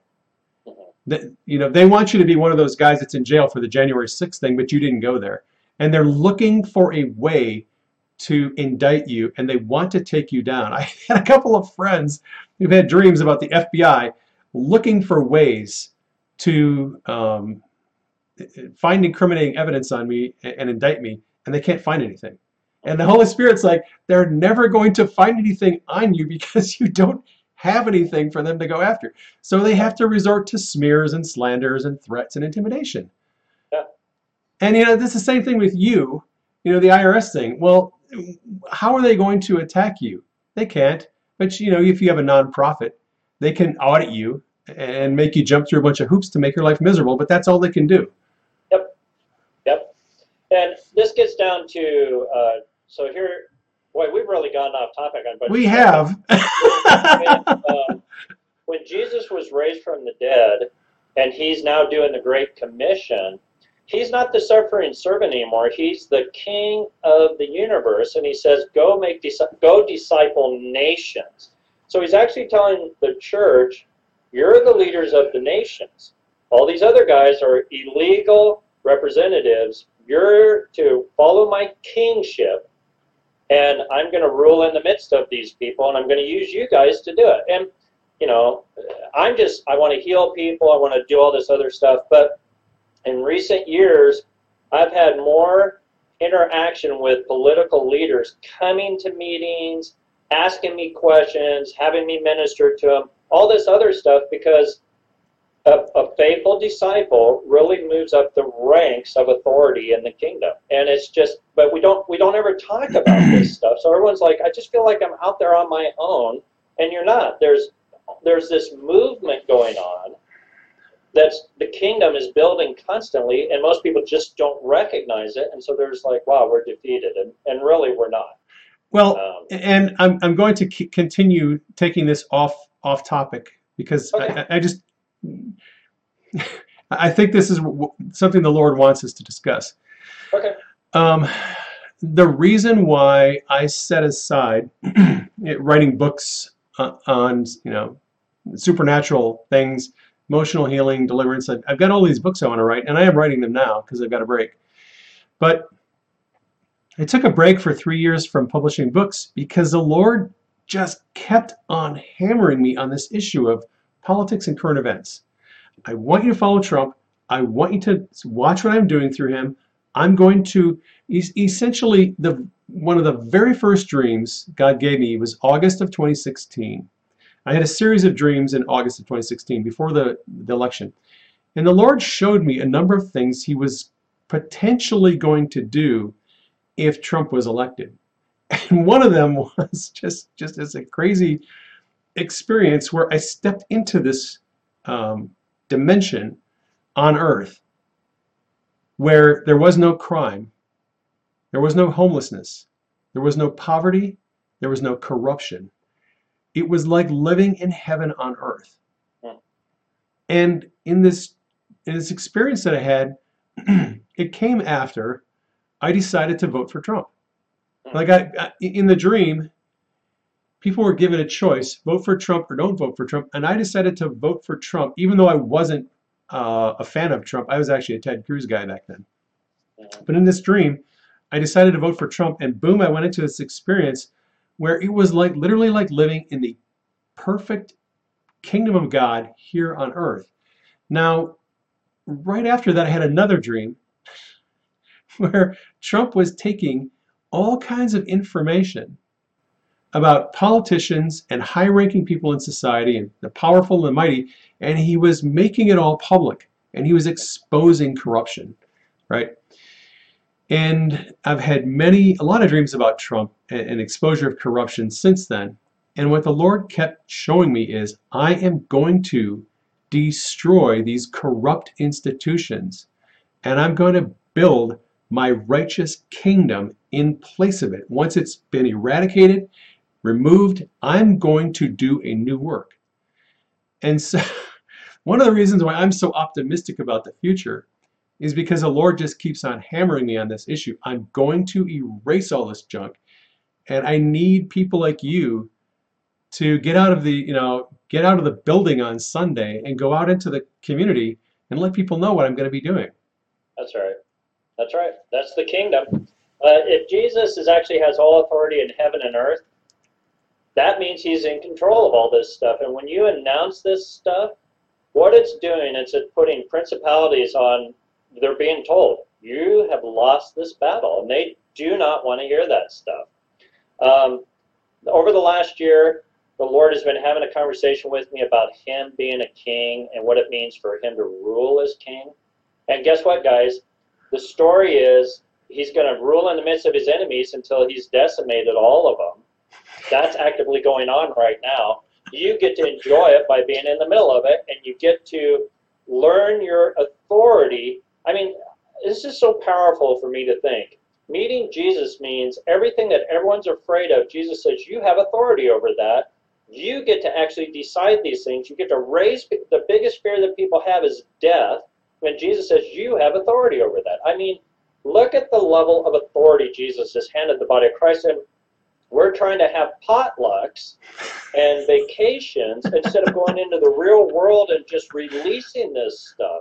So, Yep. And you know the, the the funny thing is you can you can tell in a battle who has the upper hand by the tactics that are being employed by both sides. So this um, this corrupt um, societal system that we've got that has just a lot of there's corruption in the media, there's corruption in Hollywood, it's in Silicon Valley, it's in government, it's in, in like every area of society has been just polluted with corruption.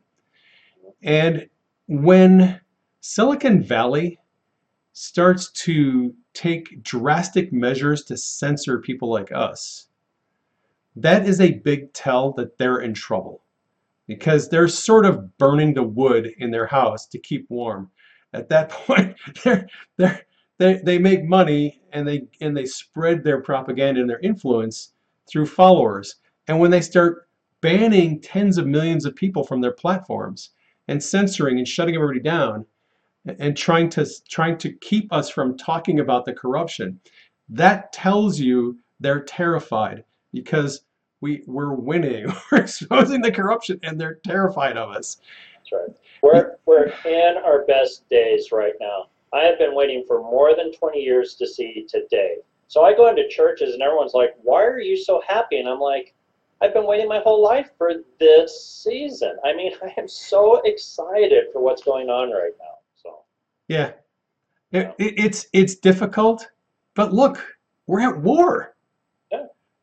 We're at war. And and look, I, I know I'm not insensitive to the fact that this, you know, I have a lot of friends and followers who are really angry about this COVID thing and the forced vaccinations and the mandate, the ma- vax mandates and all this other stuff. And they're all upset because they have friends that have died, friends that are on ventilators, on, on life support, in the ICU. Look, I get it. I, I did critical care transport for many years, and um, I, I have been in the trenches and I see the suffering and I know it's real. And I am I, I feel deeply I feel your pain that you have to sit there and watch this stuff happen. That these corrupt institutions are literally killing people. Okay? But you have to understand something. We are at war. And if anything tells you we're at war that's what tells you we're at war we, there are people dying and it's unfortunate but we're at war. It's a battle. And brian and i are trying to give you the equipping that you need to be a more effective soldier in this war okay?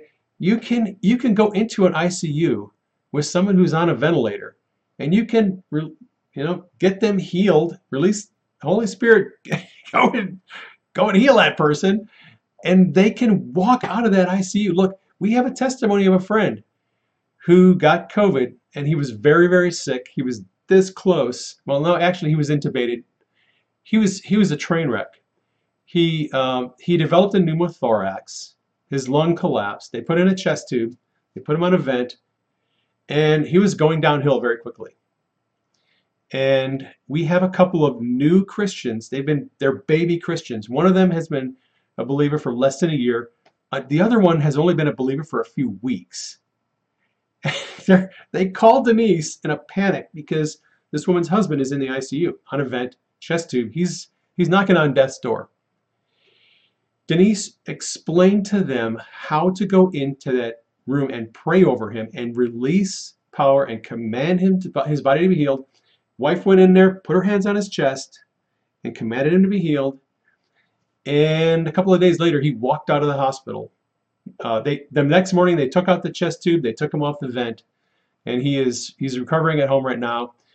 Uh, it was a miracle, and the doctors said we don't know, we've never seen anyone recover from this kind of thing that fast. Okay, right. That's right. so Brian and I are we're giving you training and equipping so that you can do that kind of stuff. There's people don't have to die. Yep. Uh, you know, Jesus gave us, like Brian said, He gave us um, authority over the grave. like like it or not, that, that's that's your authority. Yeah. Yeah, yeah. so fun. so do you want me to keep going on? Where are keep keep going, Where are you- keep going. you- Hey, you're preaching good when I'm All not right. interrupting you.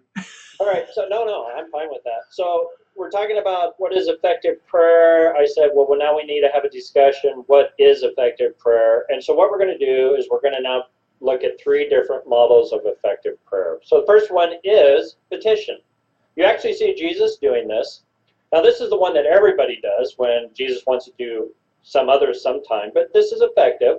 And this is the one. So Jesus is praying for a person that's mute and they can't speak. And it says that he looks towards heaven and prays, and then the guy gets healed.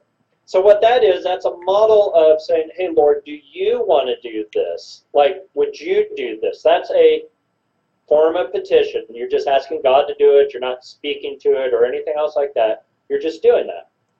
That works. If that's how God leads you to do it, that's one form of effective prayer.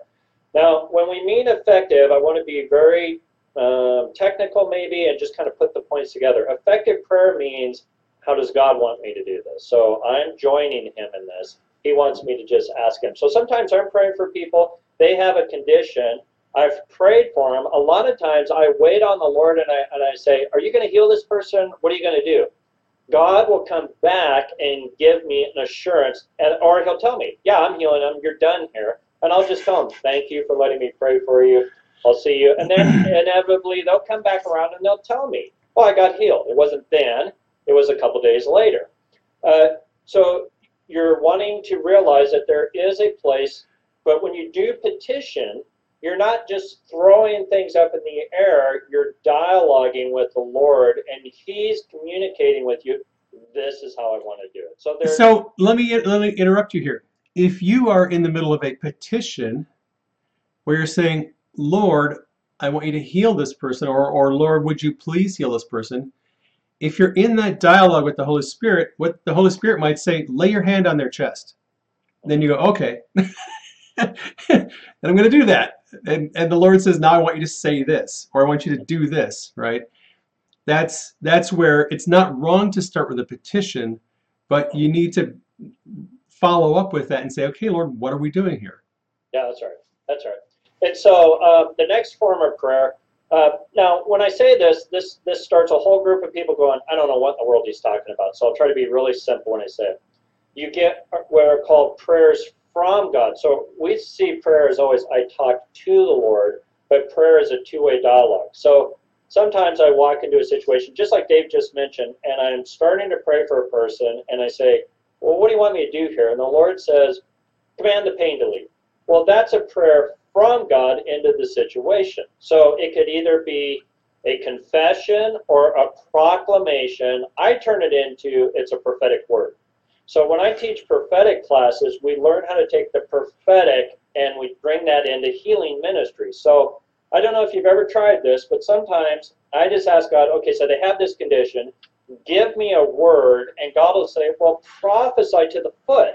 And, like, and you know, if you don't understand this, it's not making sense. But what he's telling you is, I'm going to use your mouth to release authority and power. So I was at a, a training, and one of the gentlemen that was learning to do it, this guy from Africa had this problem with his foot for a decade where it was swollen all the time. And he did everything he could, and he couldn't deal with what the problem was. The guy gets this prophetic word, just prophesy that is the swelling will leave. Well, that sounds like a command, which it is, but that's what prophetic words are. He does it, and the guy just kind of sits down and pulls his shoe off and throws his sock off, and he goes, Look! And he's like, What? And he goes, Well, you prayed for my foot, the swelling's gone. So immediately the Lord just did it by him just proclaiming it or prophesying it. So people are like, well, can we say things before they happen? Well, that a lot of this is what that is. You're you're standing in a place of assurance, and then you're speaking to things. The thing has to change by you speaking to it. So you have to realize God's going to have you speak to things that are not changed, and it's the force of you speaking God's word that'll change the situation. All right, so let me give you an example of this. First time I ever saw uh, tumors healed. That's exactly what the Lord did. This was, you know, 10 years ago. I was on Facebook, and I received a prayer request on Facebook for a woman who had a thyroid uh, tumor, and she was going in for a biopsy the following day. And I said, okay, I'm going to pray. I closed my eyes, and the Lord showed me a throne. right? And I was like, okay, well, what does that mean? I've never seen a throne before. And he said, I want you to make a declaration. Just, you're a king, right? You see a throne, you're, you're seated with me in heavenly places, right? We have authority. He said, I want you to make a declaration that they're going to be, uh, that the tumor is going to go away. I was like, oh, that'll be fun. So I just said, I declare uh, by the authority, uh, what did I say? Um, where I'm seated with you in heavenly places, I declare that they're going to take her into the uh, procedure and they're not going to find a tumor. I just declared that she would not have a tumor when they did the biopsy the next day. Yeah. They took her into the procedure room. The doctor's there. They're feeling around. They're like, okay, where's the tumor? they're looking at the scans. They're looking at her. They go back over. They they're looking at the test. They go back over her and like, um, I don't know how to tell you this, but uh, your your tumor's gone. We can't we can't biopsy it because we can't find it, right? That same day, I got another prayer request for a woman who had a brain tumor. She was going in for surgery the following day. Oh. Okay, so uh, I said, okay, I'll, I'll pray. I, I just closed my eyes again and I saw the throne. And I was like, oh, I, I know what this means. I said, I declare that when they take her into surgery, they're not going to find a tumor. Right? So cool. They took her into surgery the next day. They took her skull, they opened her up, the tumor was gone. That's that is the easiest healing in the world because I didn't do anything. I just made a declaration, but Yeah. it was what the Lord showed me. He said, he said when I see a throne, right? And, and this often happens with tumors, not all the time, but but often when I ask the Lord, what, what do you want me to do? I'll see a throne and I'm like, okay, I just make a declaration, right? So that's that's sort of a, an example of, of what you're talking about.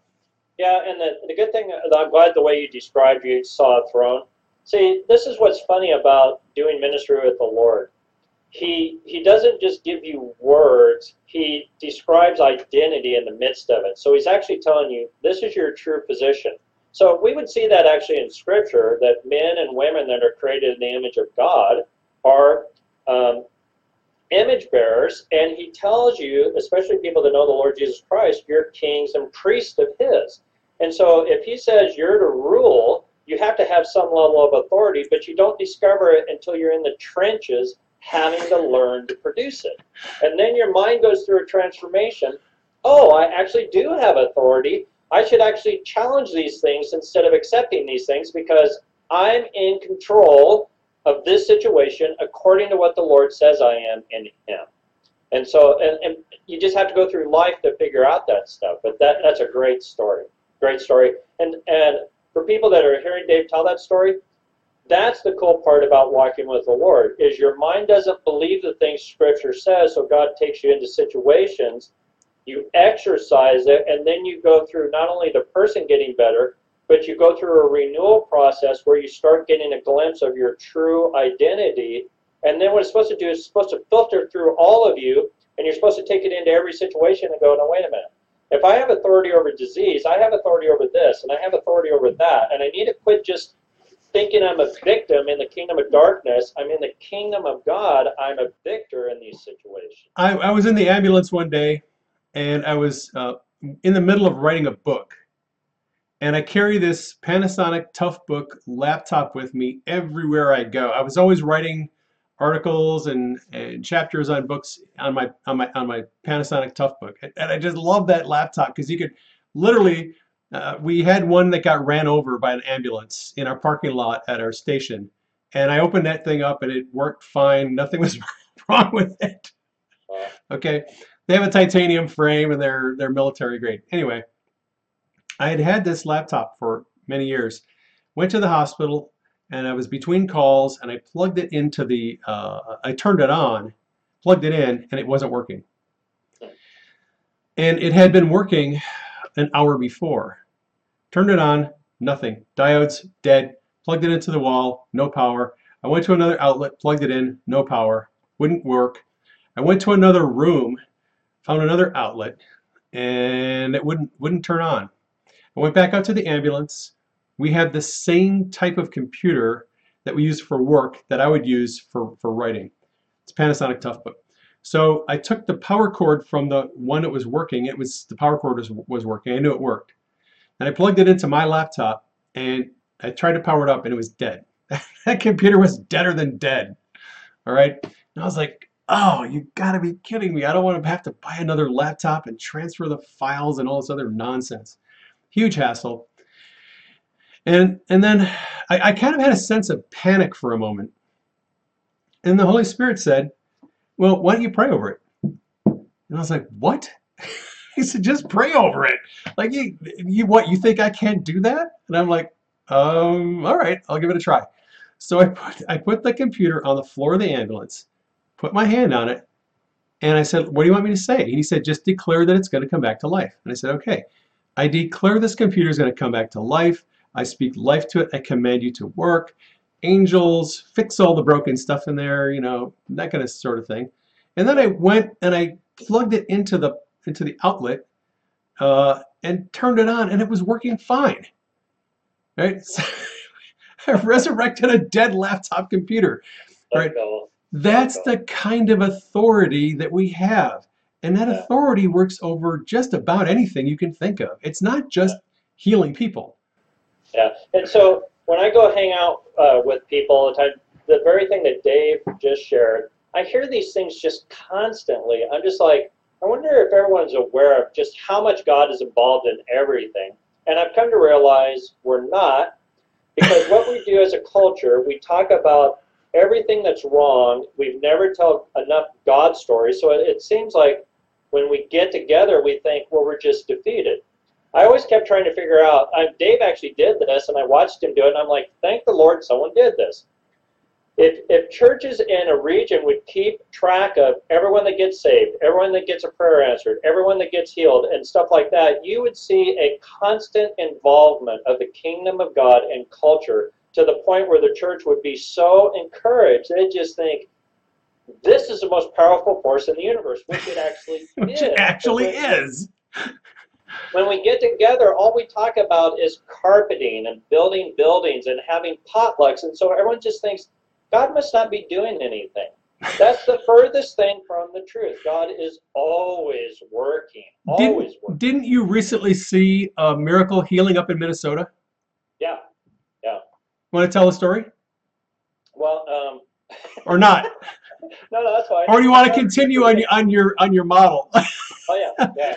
Um, well, um, just during the whole uh, lockdown and all that other stuff, I was doing meetings, and um, we're we always do a thing which I'm going to get to. It's called a clinic time, to where we model ministry.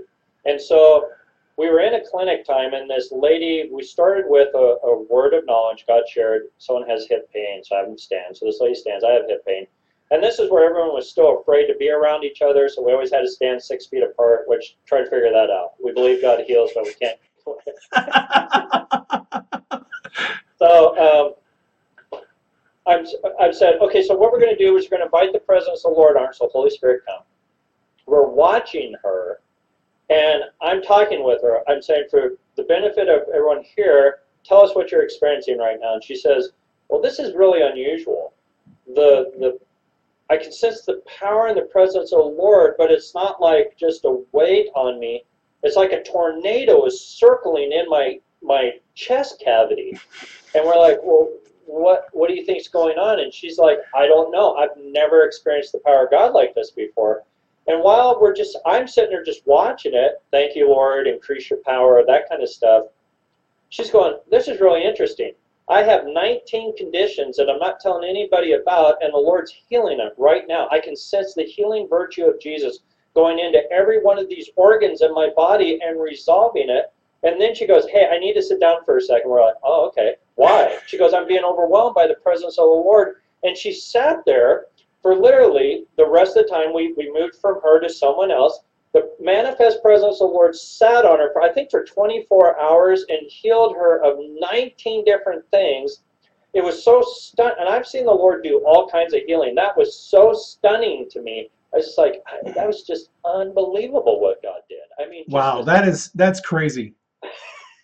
that's that is some crazy stuff right there.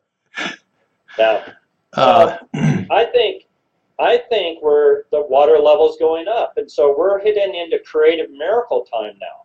And so uh, that's what I'm expecting every time we do this. There should be some creative miracles going on here. So yeah. So getting back to uh, the, the model and, and, and, and the different types of prayer. Yeah. Uh, so we did the petition, the confession, the declaration. Now after we finish that, this is where this is where the model usually breaks down after this. You're doing it with a person. This is where you need to begin to have a conversation with them. What are you experiencing? So people um, are not used to the phenomenon of the Holy Spirit manifesting His presence, and so they have these things happening to them, and they don't have language for it. They don't know how to connect with it, and our job is to help them have a God encounter, which means God is ministering to them. We need to help them recognize it. So, how do you help people recognize it? There is in Scripture a distinction between the Lord being everywhere at all times and the manifest presence of God being there. It's not only described in Scripture, we've been calling it things like the glory of God, the manifest presence of God. But if you ask most people, well, if God showed himself to you, what do you think would happen? Most people just like, I, I, I have no idea. And so, biblically and historically, through the church age, we've had constant God encounters, and what God has done is He's given us signs of His presence that are so consistent that you can help every generation recognize God encounters. And so, they would be things like this. They would people feel like um, joy. That would be an internal thing. They feel heat. They feel power. They feel like electricity going through their body. Uh, they sense a sense of laughter coming over them. They feel a weight resting on them. And all those are manifestations of God's presence, and it's indicating He's doing something. And so when you're helping people, you're trying to help them like recognize well, God's ministering to you, so let's stay with this until He lifts off or the healing's done. Do we just want to get home, you know, and, and get dinner and, you know, to do get back to our day when the Holy Spirit's like, hang on, hang on, I got some stuff I'm doing here. And so uh, this means that you and I have been trained by McDonald's to go through the healing ministry like McDonald's. We order it, we expect it. There, but there's a there's a thing where the Lord actually is ministering to people, and you said this already. But when God's presence comes, God is thinking about wholeness. We're thinking about the issue. And so when God's presence comes, as long as He's on them, we want to stay in step with that and bless it. Yes, Lord, increase that, release your power, do that kind of stuff, and help the person stop being afraid. Okay, this is normal. This is what God does. Just be at peace. And you're, you're in a sense, if I could say it correctly, you're you're facilitating them to receive from the Lord so that it connects. Uh, they, they need to know just experience the Spirit of the Lord. Well, when, when I'm in the ambulance, if I'm going to do a cardioversion on somebody, uh, I'm going to put you know big electrodes on their chest and then shock them so that their heart goes back into a normal rhythm. I'm going to sort of tell them, okay, um, we're going to do something here, and it's going to feel uncomfortable, and but it's necessary.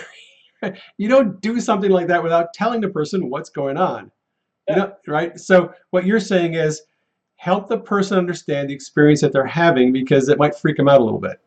Yeah, uh, just to show you how fun this is, and I always do this. If people that are in Minnesota hear me say this, you'll, you've heard me say this before.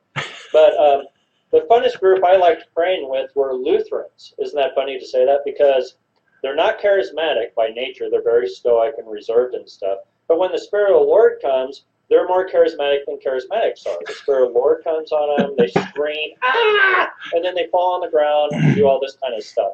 Now, that's not usually what happens, but with Lutherans in Minnesota, that's a common phenomenon. I don't know what that is, but that happens when they go to Minnesota.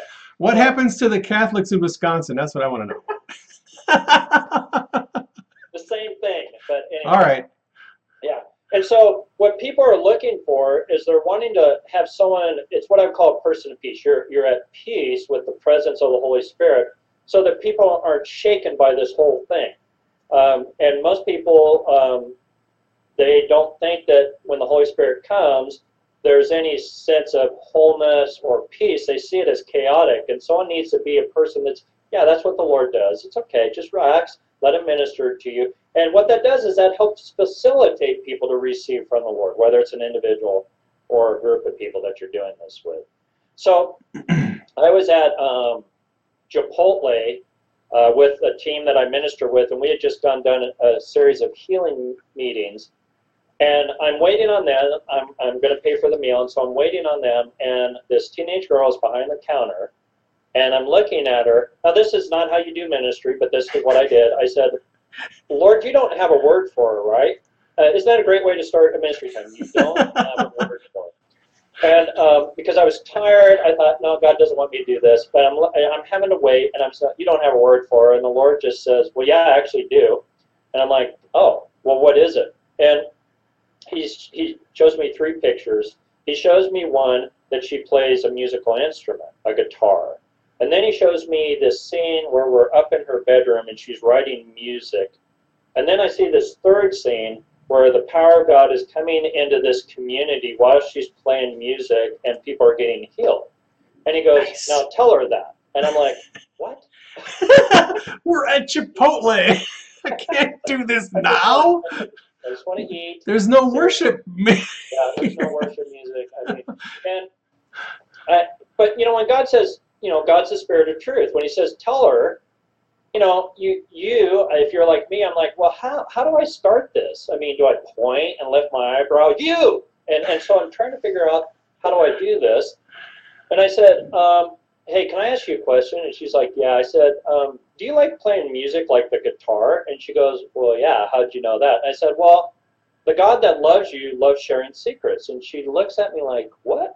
And I said, do you mind if I share something else with you? And she said, sure. I said, I see you up in this bedroom with this little light at a table writing music. I said, is that a desire that you have and stuff? And she says, oh my goodness, that's what I do every night after I get off work. And then she goes like this. She takes her hand and she goes like this. And I'm looking at her like, what in the world was that? But I didn't want to embarrass her. I just thought, I've never seen that before. I said, does that make sense to you? And she's like, well, how in the world do you know that? And I said, well, the God who loved you loves sharing secrets. I said, do you mind if I share the, the third thing? And she goes, oh, yeah, that's fine. And then all of a sudden, the Holy Spirit filled me with so much joy that I forgot this person probably doesn't know the Lord. I just I just threw off making sure I need to make sure she understands the language and everything. I said, you know what's going to happen to you in the future? The Spirit of the Lord is going to come on you. You're going to be released in the spirit of worship, but you have a healing grace on your life because one of your motivational gifts is serving and helps. And the Lord's going to land on that, and you're going to write music, and the power of God's going to fall on people, and they're going to get restored from all this emotional pain and physical wounding.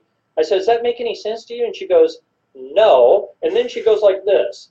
She takes her hand and she does this again. And I'm like, What in the world is that? And, and so I said, Do you have any questions or anything? And she goes, No. And I thought, Well, okay.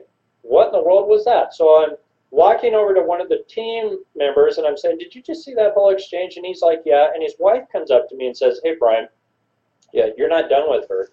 Uh, she's supposed to be coming into the kingdom night. You need to go back there and lead her to the Lord. Now, if you don't know me, what I'm about to say is going to sound kind of weird. I, I kid around with people a lot, and so I said to her, I said, "What do I have to do all the ministry? You go lead her to the Lord." so she she does. She goes back over there, and I'm watching, and they're talking and doing this, and then they're crying and they're hugging each other. Then they're writing notes to each other, and then she's handing her, her a Bible. And so she comes back over, and I said, "Well, what happened?" And she said, "Well." I asked her, he asked you, did you understand what was going on? And you said, no. Can I help you with that? And she said, yeah, I don't know why I said no. And she goes, well, what do you mean? He said, well, he kept telling me this stuff, and every time he did, this swirling presence of love kept coming near me, and it would overwhelm me, and I was trying to reach out and grab it. And she said, well, why are you trying to do that? She says, I've never experienced love like that in my life. I wanted to get it and put it in my heart, but I didn't know how to do it. And so the person said, Well, that was Jesus, and he's saying, if you'd like to have that the rest of your life, he'd like to give it to you. And she goes, Man, I want that. And she goes, Great, just let's invite him into your life right now. And she did, and the girl just, I mean, met Jesus. It was awesome. All right, now I have a testimony. Okay. All right. I was on the ambulance working in Tacoma a few years ago. And we went to a clinic where a woman was there. Uh, she'd slashed, slashed her wrists. She was suicidal. And, you know, if you're a paramedic, you go on a dozen of these calls a week, probably, um, suicide attempts. So we, um, for most people, this is the most boring call she makes, she's got some superficial cuts on her wrists. They're not real serious. She's done a lot. She's got scars up and all up and down her arms from cutting and, and all this. Drug addict, prostitute. Uh, so I was getting her medical history. One of the nice things about being in medicine is it gives you a natural segue to develop the relationship. Because when you say, you know, this pastoral ministry, the first thing you want to do is kind of introduce yourself. Hi, you know, I'm Dave.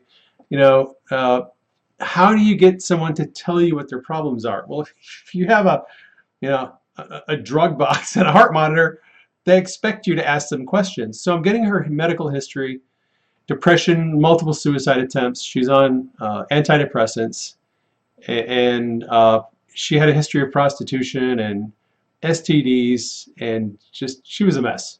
She, she was a mess.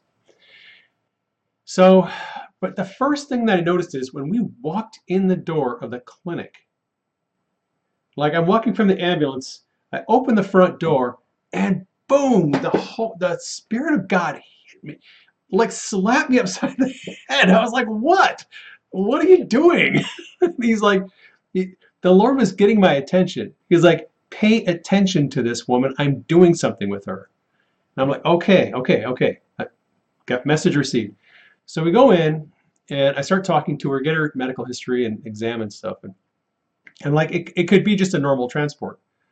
She's there sobbing and she's crying and she's telling me the story and she's just pouring out her heart to me about normally a woman wouldn't tell you on a medical call she has a history of prostitution.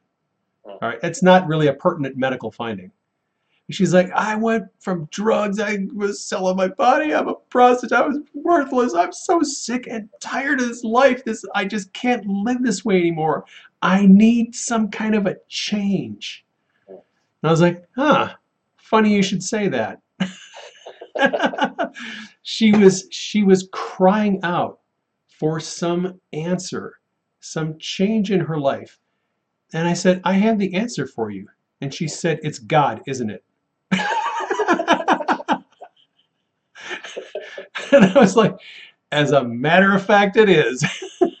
and I and I said, all right, so I'm going to pray over you. And I started led her to the Lord in the back of the ambulance. She was like, she was so ready to turn herself over to God.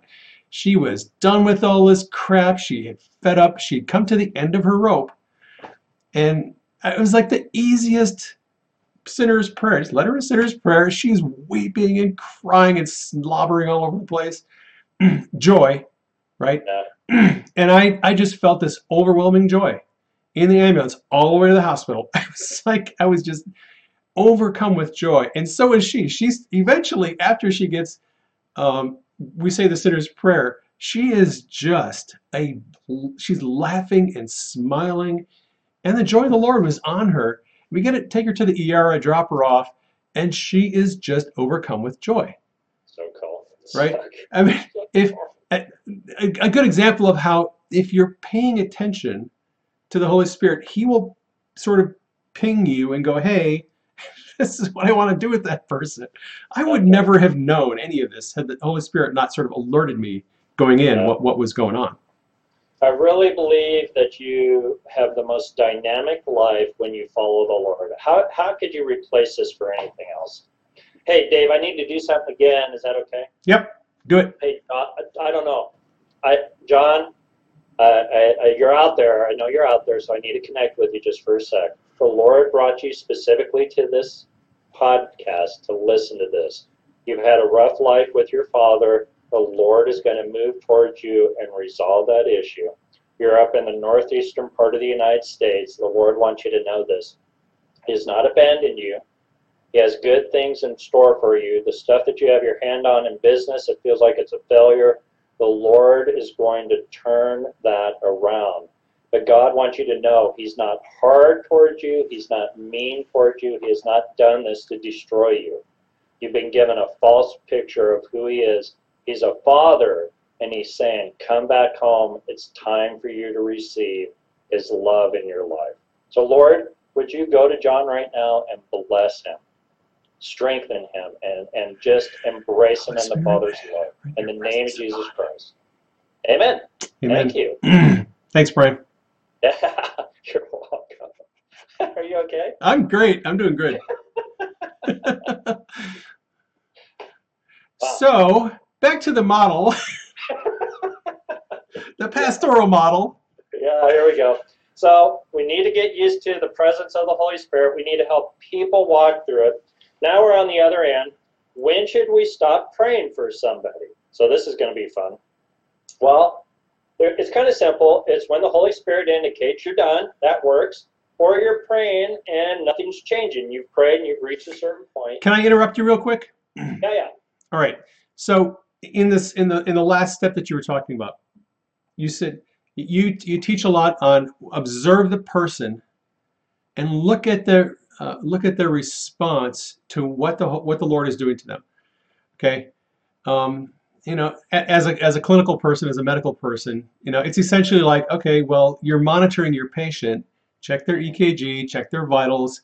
You if you give them a drug, check them to see if it's having an effect a good effect or a bad effect. You, you want to, right? So when I pray for people to be healed, this is, and this, I think this is really important. When you're, when you're doing prayer ministry for healing, ask the person if anything is changing, all right? So if, if they have chronic knee pain and you're, and, and the Lord says, just, I just want you to command the knee to be healed. All right, command the knee to be healed. Do it a couple of times and then ask them, or start out what is your pain level 0 to 10 what's your pain level if they say if they say 8 command the knee to be healed right a couple of times and then say okay where's your pain at now? And they'll move around and if they say 6 you know you're going in the right direction That's okay? right. so continue commanding that knee to be healed. It'll go down to a 4 continue commanding it to be healed. It'll go down to a 3 keep going keep going and keep going until they're they're pain free that's kind of a normal progression. That's right. some of these That's- things with, with the with the prayer dynamic just and and the first time you do this you're going to be afraid. Look i was afraid. I was like i don't want to ask if, if they're any better because i know they're going to say they're not. I'm like i don't want to know. Like i prayed and like i'm out of here. I, I didn't want to know if you're any better because i was really afraid they were going to say there nothing's any different. And sometimes and sometimes they'll say that but you'll be surprised because sooner or later people are going to say well i actually feel better well, is it all gone no not all gone okay well then let's just keep going and don't be afraid to ask the person are they getting better or worse That's right. I agree with you. Yeah. In fact, what you just said was um, a specific healing thing that Jesus did. Do you remember? the blind there's a- man yeah, there's a blind man, and Jesus is praying for him, and he's actually dialoguing. What are you sensing? And I've heard everyone say things like this: you know, Jesus just instantly healed everybody. Well, he didn't instantly heal everybody. That's a, that's a, we're saying stuff that Jesus didn't do. We really need to quit that. Uh, there are several stories where Jesus did what was called progressive healing. And so that means you have to visit it over and over and over again. So I've, um, I've had the opportunity to do healing training, but I've also got to start six different healing rooms around the United States. And when I did it, when I was training people to do it, they were always frustrated at the people that had to keep coming back all the time. And I'm like, look, some stuff is miraculous, it happens in a moment. Some stuff God is working that, especially in pastoral model, some stuff just takes time because God's working on a lot of different things that are going on inside of them. Yep. Our job is to enjoy it no matter how it's happening. Yep. Not be frustrated with it's got to happen this way and it's got to happen that way. I, just posted a testimony on my Telegram channel of a woman who is in a process of being progressively healed. Okay, so she she saw the testimonies on Telegram. People were praying for themselves, and, and we were doing a little bit of instruction on you know power and authority and how that works. And she decided she's going to pray over herself. She has a bad eye. She has really bad vision in one eye, and she's got severe elbow pain. And so um, she has been emailing me over the last week. I've gotten three or four updates from her. Her eye, her eye has been almost completely resolved. There's a little bit of visual disturbance still in that one eye. She says it's mostly when I'm tired, but it's much improved over how it was when she started. Her, her elbow pain, she says, is almost completely healed. She has very little pain. So I'm just encouraging her to continue commanding that elbow to be healed, commanding, and she's doing this herself. Okay? she's not going to a healing minister. She Yeah. is she's doing it herself and she's getting progressively healed. And, and you know, like like Brian, the Holy Spirit said, I want you to ask me to invite my presence three times a day, and I want you to command the pain to leave. And it was a progressive healing over what a month. Yeah, yeah, it took a month. Yeah, Right. very cool. All right, so um, how are we doing on time, Dave? Are we? I, I got I got all the time in the world. Uh, oh, okay, yeah. Uh, You're doing good. yeah, So I just so you're you're going to where are you at in the? Go ahead. yeah, we're just on when do you stop praying? Okay. So the Holy Spirit indicates it over, or this is going to be kind of fun. When you can't think of anything else to pray, that's probably a good time to stop. So when you said when the Holy Spirit says you're done, Yeah. you want to talk about when the Holy Spirit lifts? Yeah. Okay, so um, the way that the scripture describes it, the manifest presence of God, you'll recognize He's speaking to you, or you can sense His presence, or He's resting on somebody. As you're praying, that's still going on. You keep asking, Hey, God, is there something else? And you don't get anything. Or you keep praying and there's no change. And then what you'll recognize is just by how you're going through the process of ministering to them, they're not sensing anything and you're not sensing anything. That means one of two things. That means God wants to rest on them and minister to them without you being there, or it means you're done. Both means basically you're done. God's not giving you anything and you're learning to do only what He's doing, not what you think should be done. Or you're not gaining ground, so God's saying it's, it's just time to do this again. So just encourage them. Hey, God's doing partial of this. Come back. Let's pick it up, or have someone else pray for you. And you're just learning to do that process with them. Cool. Yeah. Um, all right, so then you pray. You, you just don't have a sense of it, and so you're done with that. And then uh, when Jesus was finishing teaching people how to pray, he had what was called post prayer direction. Now, as Dave's been telling you his stories, he's saying, Well, I'm in an ambulance. It's kind of hard for me to say to him, Hey, you ought to do this, because he's moving them from one thing to another. If you do have time, Jesus actually didn't just take people through healing kind of slap them on the head, said, go that way. He would talk with them and he would encourage them, hey, do this or don't do that or put this into your life because he wanted them to stay healed. He didn't want them to get healed, re injure themselves or re wound themselves, and then come back for another round. He wanted wholeness to start being integrated into their life. And so you're wanting to give counsel to people. So that looks like things like when you pray for people, if they're doing a certain activity that brought this thing into their life, you want to just say, it'd probably be a good idea for you, look at this. There's my dog. He never bothers me until I'm on video hiking. so uh, you give them direction. Hey, it'd be a good idea for you to not do that anymore, or you might need to speak with a counselor or get in a small group and start getting some pastoral ministry in your life. You're, and Jesus directed people to do this stuff all the time. He'd Yep. say, hey, don't do that anymore. I, I developed a habit of uh, it's sort of a script to give people uh, instructions on what to do if the pain comes back. Because I, would deal with a lot of people had chronic pain issues, um, shoulder pain, knee pain, whatever, and it was almost always a spirit. I mean, uh, reliably, I, I got I got so darn uh, many people who had spirits of pain on them. I would just routinely start commanding spirits of pain to leave without even asking what spirit is there a spirit there i would just command spirits of pain to leave but what i what i found out is you know and you probably found this out too is a lot of times uh, when the pain leaves it'll then return. And if a pain uh, in your body somewhere leaves during prayer and then returns 95% of the time it's a spirit of pain. And you can every time you pray it'll go away and a day or two later it'll come back right? So I, I had this particular thing myself. I had neck pain and i was i was new at this. I didn't know a whole lot about what was going on. I had some friends pray over my neck. Always get healed always come back right? So for those of you who have dealt with this problem you pray and it either gets a little better but not completely gone or it goes away and it comes back. Or if you pray for if you're praying for somebody and the pain moves around their body very very good indicator that's a, it's a spirit of pain. It's a demon and it's just moving around. Sometimes it'll make the pain worse. Uh, we have a woman who started commanding this demon to come out of her and it started manifesting. And it manifested as chest pain. And she got a little bit freaked out but she knew it was a demon and she just kept commanding this thing to come out of her. So what I uh, what I recommend, uh, well, let me tell you my story. I had chronic neck pain. I went to a healing uh, conference. Woman prayed for me. She said, "Are you holding anger toward anyone?"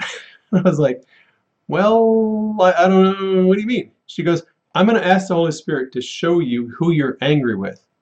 I want you to release the anger, and I want you to forgive that person." And I was like, "Okay." So I closed my eyes, and there is my wife's boss at work. and he was he was kind of a controlling, kind of a manipul- manipulative person, and he was being unfair to her, and I, and I really was kind of angry at him about that. So I said, okay, um, I release the anger, and uh, I I forgive him, and boom, like that, my neck pain was gone, and it didn't come back. So uh, forgiveness you know, why did Jesus teach us we need to forgive people for the wrongs that they, you know, when they offend us, when they when they hurt us? Because Paul said Ephesians 4, 25 and 26, do not uh, in your sin, uh, in your anger do not sin. Do not let the sun go down on your anger. Don't give the devil a foothold. Anger is a negative emotion, and if you hang on to anger, it gives the devil an opportunity to afflict you. If you release the anger, let Jesus take the anger from you, and if you forgive the person, it removes that wound in your soul that that spirit of pain is attached to, and the spirit will self-deport. I hardly ever have to do deliverance on people if we do emotional healing first. That's right. and what I tell people is, so my little script for staying healed is if the pain comes back, here's what I want you to do. All right.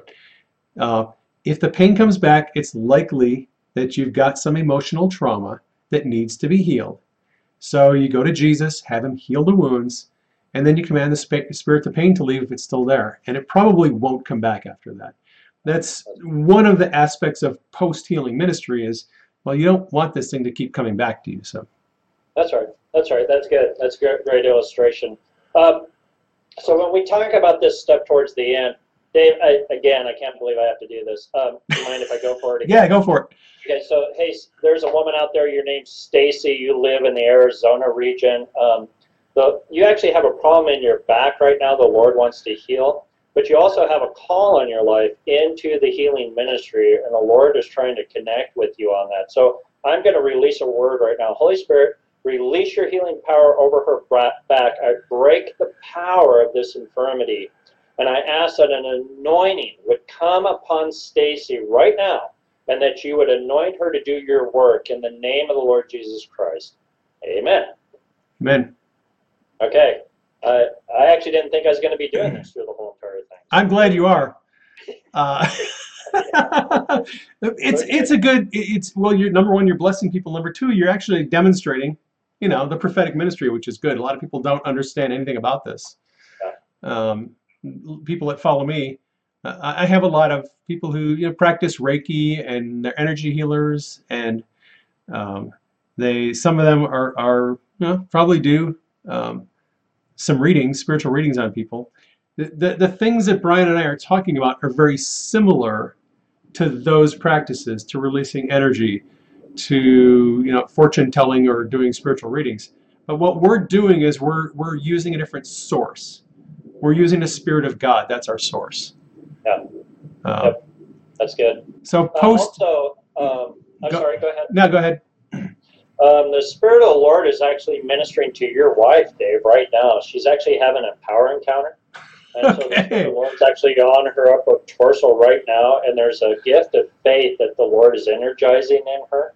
I don't know if she's in proximity of you, but I'm just going to ask for that to be released. So, Holy Spirit, come on Dave's wife right now and release the gift of faith in a new measure inside of her. I command the blessing of the Lord upon her right now in the name of the Lord Jesus Christ. She's going to be, in this next season, she's going to be moving into more of the healing ministry specifically with the broken-hearted. Uh, God's going to draw groups around her, and she's going to begin to start training people on how to do that. And so, Lord, I just thank you for that in her life. In the name of the Lord Jesus Christ. Amen. All right. Amen. Thanks, man. So Yeah. post so post healing, counseling. Uh, these are the kind of things that that we all we need to consider.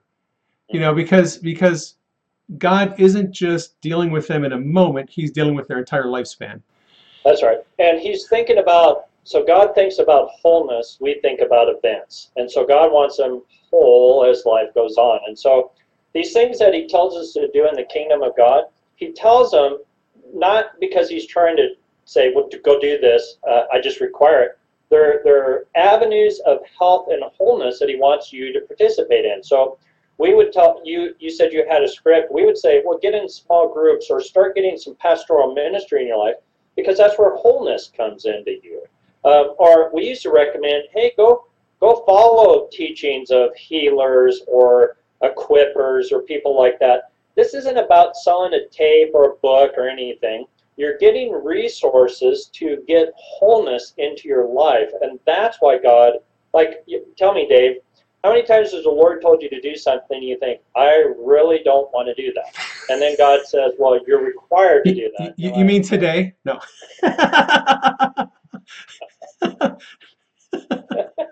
Yeah, something like today. Well, so, the, uh, the nice thing about the Lord is he always will, will open a door, but he never says you have to do this. like it, when I when he instructs me through dreams, the dreams, his messages, his prompting and nudging in the dreams is so subtle. I'm not really sure a lot of times what he's telling me to do. Okay. or, or what he's suggesting that I might do. But if I if I pray about it, if I meditate on it, usually I'll go, oh, oh, oh, okay, I get it. Like he won't just come out and say, you have to do this. Mhm. He'll say, look, here's an opportunity. Mhm. You can say no. Yeah.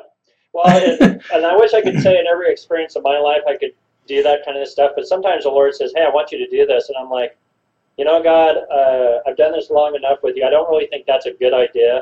It's probably better if I do this. And then the Lord says, No, you actually need to do that. I'm like, Okay. So a lot of stuff that He makes me like create, like resources and stuff like that, and then say, Hey, you need to get these resources.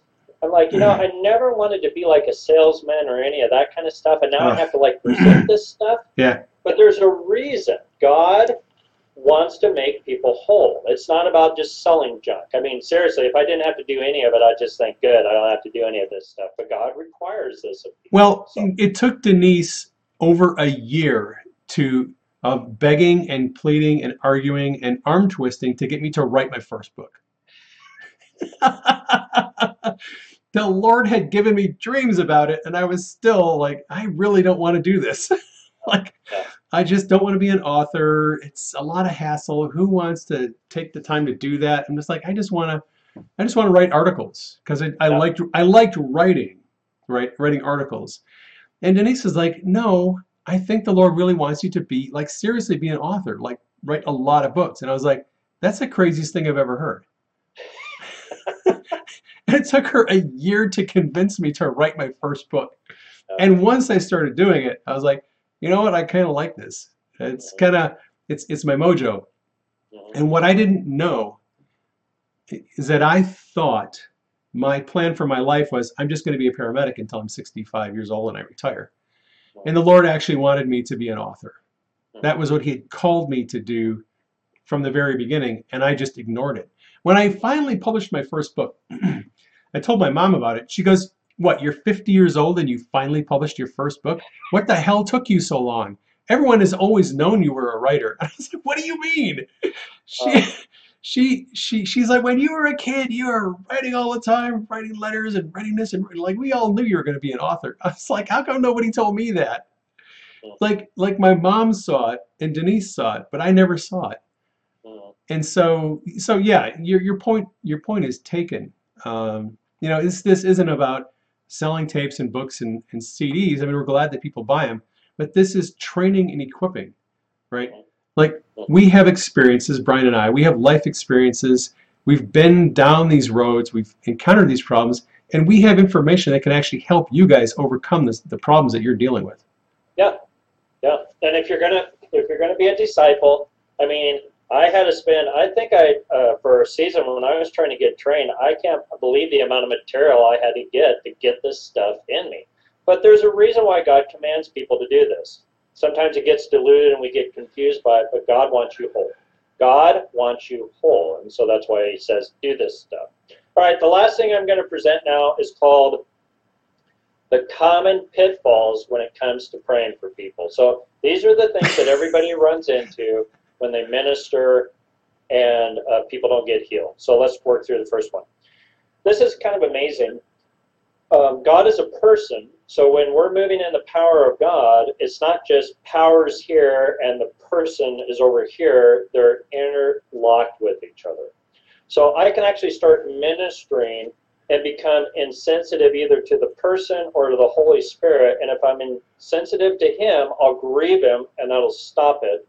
Or if I start getting like not nice to the person I'm ministering to, that'll grieve the Holy Spirit and that'll shut it down too. So the first pitfall is becoming insensitive to the presence of the Lord or how I minister to people. So a lot of people say, well, don't you watch some of the ministers out there? I can't see the difference between them and World Federation Wrestling. I mean, they knock people down and they push them and they, they hit them and spit on them and stuff. Well, some of that is modeled and it's ridiculous and the Lord's not in it. That's just who they are and that's how they were trained. Some of it is the Lord's led them that way, but God never requires us to brutalize individuals or be insensitive to people. So we just have to recognize that. I've I've seen tens of thousands of people healed. I don't think I've ever seen anybody hurt in, in the process of being healed that I know of. Right. Yeah. I um I mean, if I if I punch somebody in the ambulance, you know, I I probably lose my job. Uh, but at minimum. The question is, did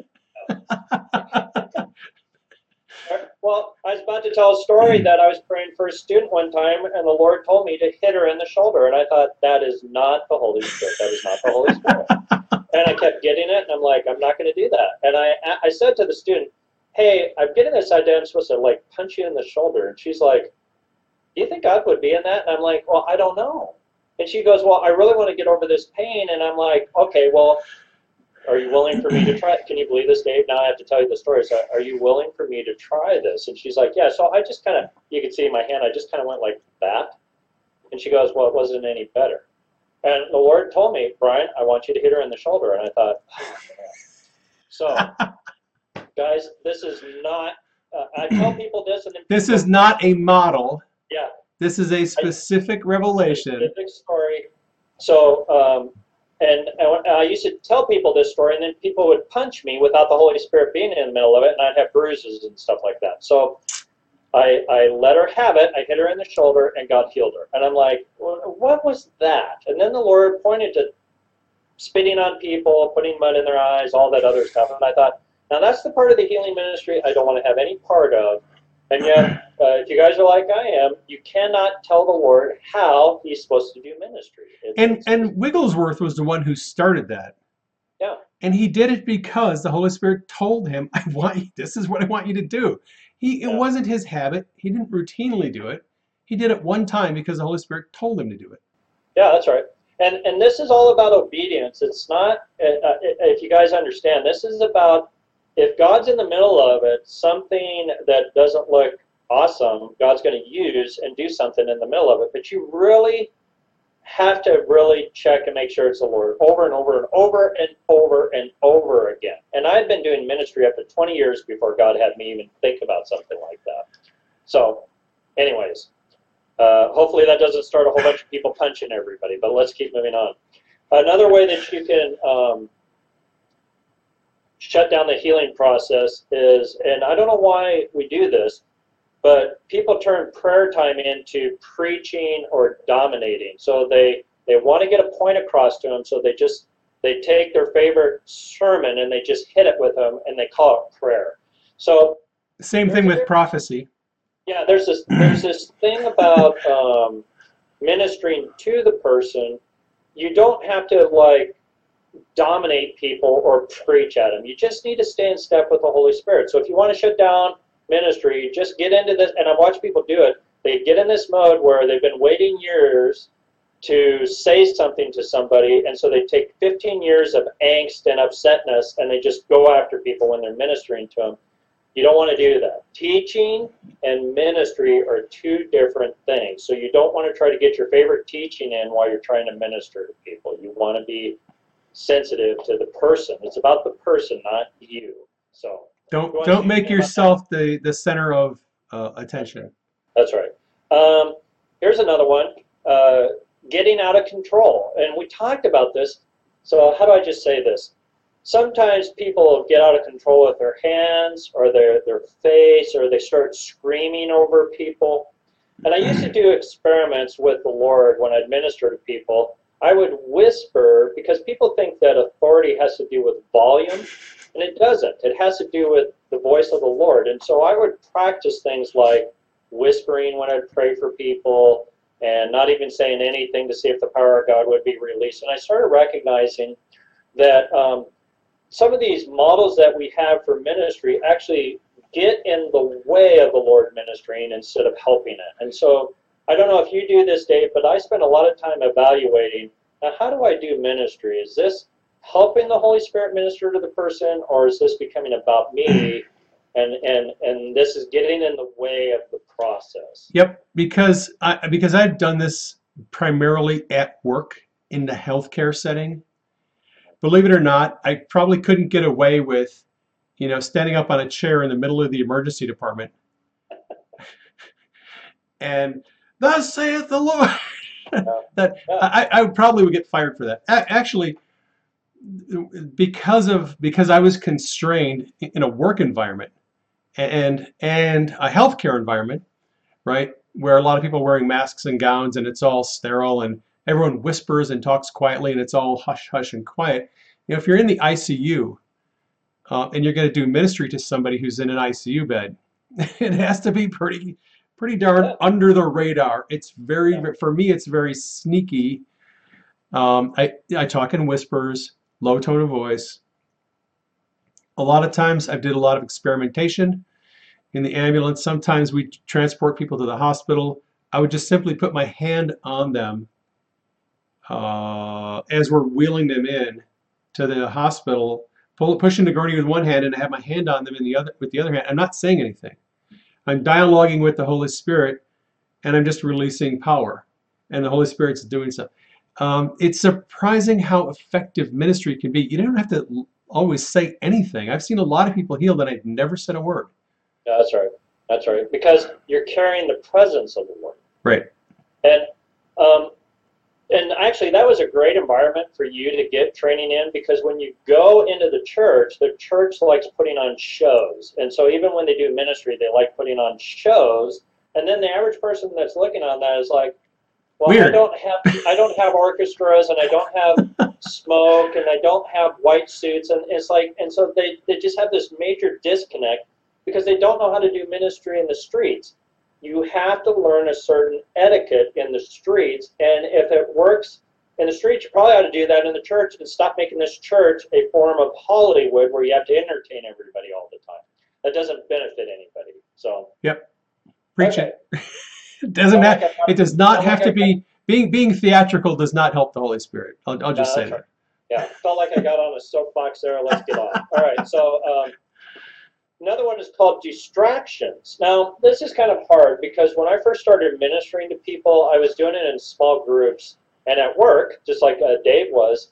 And I was doing it when my kids were little, and so we would have ministry time at the end of a meeting. And this is where our kids would come up from being babysit, and they'd have cookies and soda, and they'd be running around me and spilling their drinks on me while I'm trying to pray for people. so you you you never have a, a perfect environment, but when you're first learning, you don't want to have things that are making it worse. So a lot of times when I'm in churches and we're having people minister healing, I always ask people because they do this. I don't know why it is, but they turn on worship music and they blare it from the front, and it's so hard to be yelling at a person, "Hey!" you know, and then them trying to communicate back. So what you're wanting to do is get rid of the distractions, if you can, if you can. Uh, Yeah. so- I would many times when I was uh, uh, God, I, all these just stories are coming back to me. I did uh, ministry in the emergency department quite often, and in one particular weekend, I kept coming back to this hospital in Lakewood, Washington, St. Clare Hospital, and I kept praying for these nurses that worked there, and all of them had foot injuries. They all had um, either uh, bone spurs or a lot of plantar fasciitis. And you know, I'm in the middle of emergency department. You know, there's people coming and going. There's patients, and it's all kind of businessy. I would always try to get the person if, when the Holy Spirit would like lead me, say, "Hey, um, Chris, can you come here for a second? I want to ask you a question." And I'd take him down the hallway, around the corner, out of the main traffic area, into a dark part of the hospital where nobody's around, and I'd be like, "Hey, um, can I pray for your feet to be healed?" And they'd be like, "Are you serious?" I'm like, "Yeah." I'm like, uh, okay, sure, yeah. Nobody's watching, you know, and I just pray over their feet, and they get healed. But I would do it it'd be very, I would be intentional to get people out of the public view, so it wouldn't be embarrassing for the person or me. Yeah. You know, I mean, it like I said, it, it does. You don't have to be theatrical. Sometimes it's actually good to preserve the person's modesty. That's right. That's right. Anyway, That's great, great place. I mean, that what a great place to learn to do that. I mean, the Lord helped you with so many things there. That's awesome. All right, last concept, and then I will be done. Here we go. This is called the healing learning curve. So everybody gets to do this, whether they want to or not. The disciples got to do this, and this is this should actually, yeah, this should encourage you because everybody looks at the person they're trying to emulate and they think, well, I'm not at that level, so I don't get those results. But they don't realize that everybody had to go through a learning curve. Everyone. Uh, that's why Dave told you his story. That's why I shared my story, where I prayed for people that got worse before they got better. So every, even the disciples, if you if you look at the New Testament closely, these guys are the three stooges as they're doing ministry. They don't ever do it right. They say everything wrong. Jesus is constantly having to correct them. They were not smooth. Uh, and so this idea that this thing happens and you're, inst- you're one day you're doing this and the next day you're doing that. When people tell me that, I say, well, yeah, God can do that, but that's not typically how He does it. Everyone goes through a learning curve. Yep. So what's the learning curve? All right. Everyone starts in disbelief. Everyone starts in disbelief. So Dave is kind enough to tell you his testimony. He started off as an atheist, and then God encountered him. But even after he encountered the Lord, the Lord had to start with him not believing God did this, and then God had to have a conversation with him. Hey, I'm actually still doing this. This is what's going on. So everybody starts in disbelief. And when we say disbelief, we mean three things. It means you do not want to know. So there, there's a whole section of the body of Christ that can see Jesus historically healing, and they don't want to know anything about it today. They say, well, we have medicine and we have doctors. We don't need the healing ministry. So that's one form of disbelief. And it's a cultural thing. Most people say, well, those people are really in rebellion. No, I actually think they're in ignorance and they don't have a revelation yet. And so until God makes it known to them, they're going to be like me, running around trying to fight with the charismatics all the time, saying, well, the reason you're charismatic is because you don't study the Greek or Hebrew and you won't study systematic theology. That's not the problem. If God doesn't open your eyes, you're not going to see it. Even if you read about it, you're not going to believe it until God starts the, ta- the dialogue with you. So, everybody starts off there. You have whole entire sections of the body of Christ, and this isn't to be nasty, it's just the way it is. The teachers have come up and they've refused to grow in the Lord, and they just like teaching doctrine. And then there's something tied to that economically, where if they step out into this other stuff, what it does is it causes problems in their life. And so they just want to stay in a certain vein and teach a certain thing. And what it does is it restricts the activity of the Holy Spirit in them and the people that are hearing them. I do not think they're in the rebellion. I just think they have other things going on that keeps them in that. They don't want to take risks. Yeah, they don't want to take. They've gotten certain level of security. So, uh, and then so there's people that do not want to know. Then there's the people that do not know, which means no one's ever talked to them about it. No one's ever con- ever said, "Hey, do you ever consider Jesus is still doing this?" They've not been around this kind of stuff. They've they've never seen it or had an experience. So they just they're ignorant. They have no knowledge about it. That and like Dave said, why we're doing this today is we're assuming some people have come in and they're saying, well, I never even knew this was possible. Well, everybody has to go through that. Everyone has to start asking a question. Does God actually still do this today? If he does, what does it look like? And so everybody, you know, disciples had to go through that. Dave had to go through that. I had to go through that. Everybody goes through that learning curve. Now, the reason why I'm explaining this is so that you'll recognize it and not get stuck in it. You don't want to get stuck there. You want to move on. The third place of disbelief is a category. Excuse me, let me look here real quick.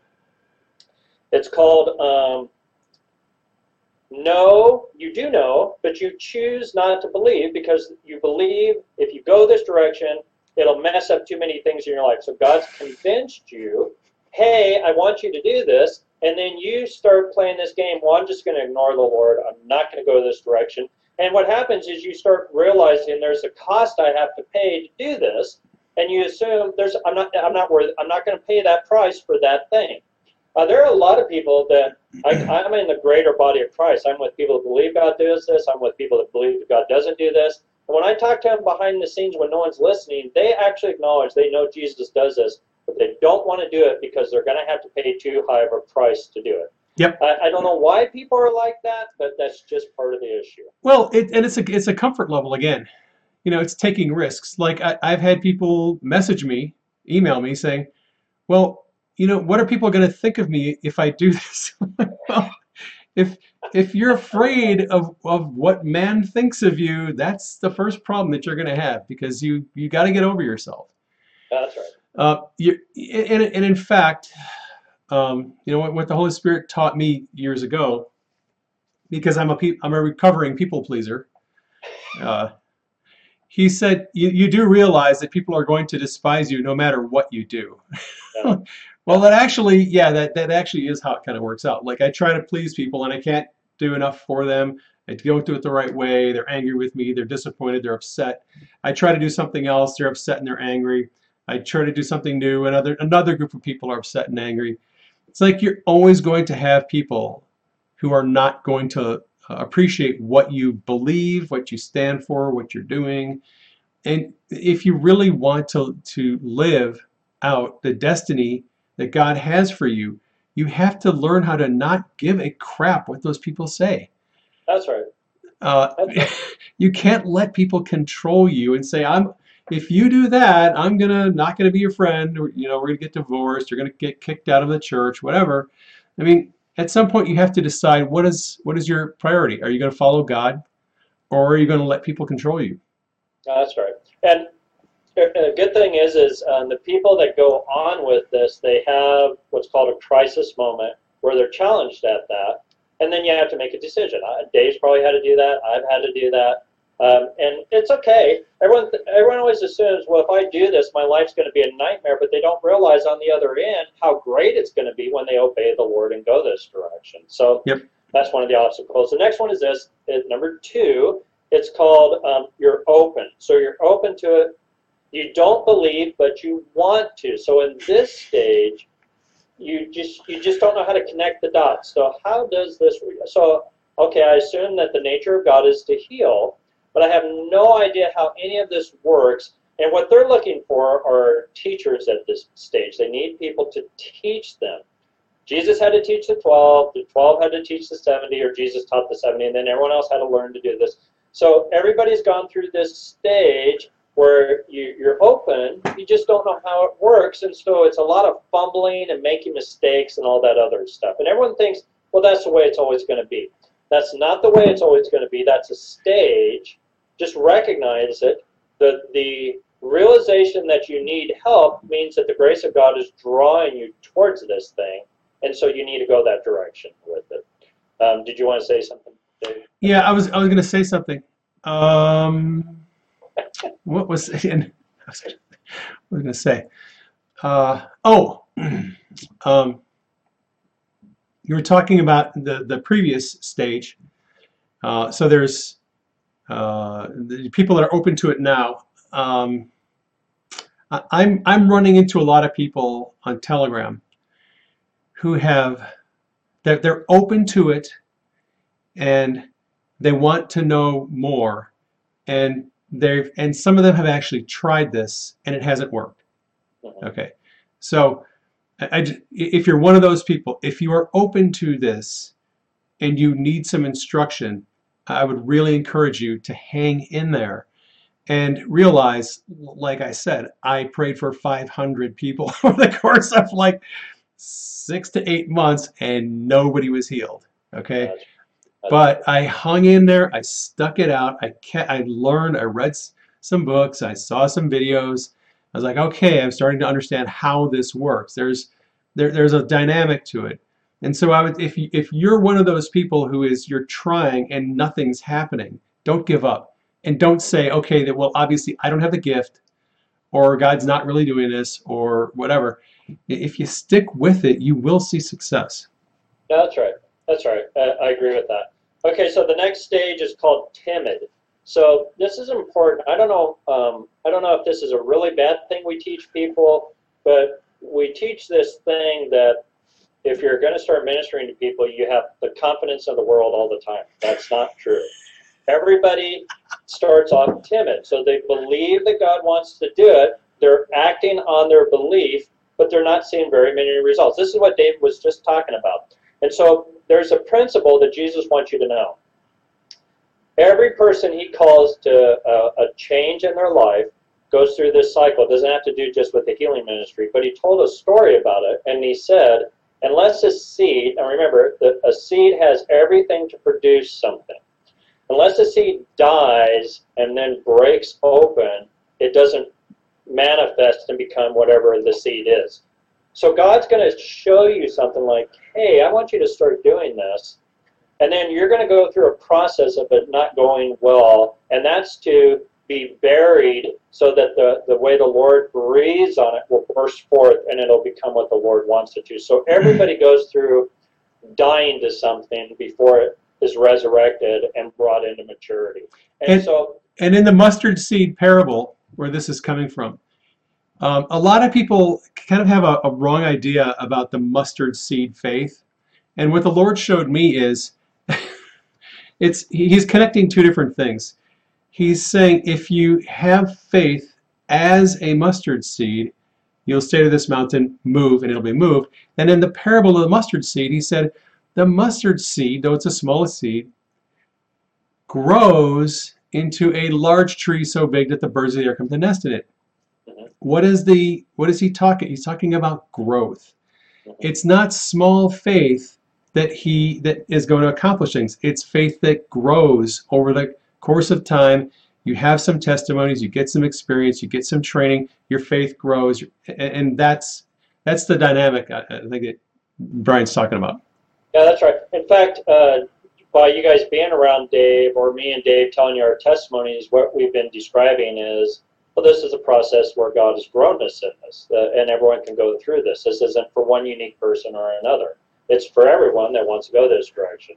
Okay, the next stage is this. It's kind of fun. This get, now it gets fun. It gets better, I should say. Um, the next one is this. It's called um, fruitfulness. Now, wait, it does? Okay, yeah, fruitfulness. So what happens in fruitfulness is now you're doing it, and God is starting to give you breakthrough. Now, here's the part: the people. I don't know if we have anyone online that's already been in the healing ministry for ten years, but you, or longer, but they're starting to see results. I really want to focus in because we hardly ever talk to that group of people. I want to focus in on you guys just for a second and say something. Um, you're going to have seasons where you've been doing it and it's producing fruit, and then you're going to have the Lord come and challenge you to produce more fruit. And it's going to actually shock you because you're going to point at your life and go, Well, haven't I already been producing fruit? And the, and the Lord is going to say, Yeah, but it, we need to go up another level. So think about this. The way the Bible describes fruit is it gives you a standard where you're supposed to aim for, and then it's supposed to become so explosive that it affects everybody. And then there's a depth and a power that gets released in different stages to where you should be producing not only the amount of people being healed, but the dynamic of how they get healed is increasing. Because, and most people, when you say this to them, they don't see it. But if you look at Jesus' healing ministry, it starts off, he's healing, it's healing, and then as he's progressing, it's getting more dynamic, more powerful, and he's doing more dynamic things as he's going through his three years. And what we do is we just look at it and we say, well, yeah, that's Jesus. But remember, he had the Holy Spirit on him. He was modeling. He was kind of like the prototype. This is what it's going to be like for you. So you start off in small ways. It grows, it grows, it grows. And but you're supposed to expect expansive growth. I mean, to where this goes beyond your lifetime into the generation kind of growth stuff. And so if you've been faithful and you're seeing, well, I do this, this, and this, let God challenge you. Um, I'm at this stage where I've seen every healing except someone raised from the dead. And the Lord and I are having this constant conversation. I want to raise people from the dead. I, re- I do not want to go into my eternal reward unless I have hundreds of people I've raised from the dead. And so I'm just, I'm going at it with the Lord. I, I do not accept what the former generation had in their healing ministry. I want something that even eclipses that because of who Jesus is, so that the next generation can go beyond me.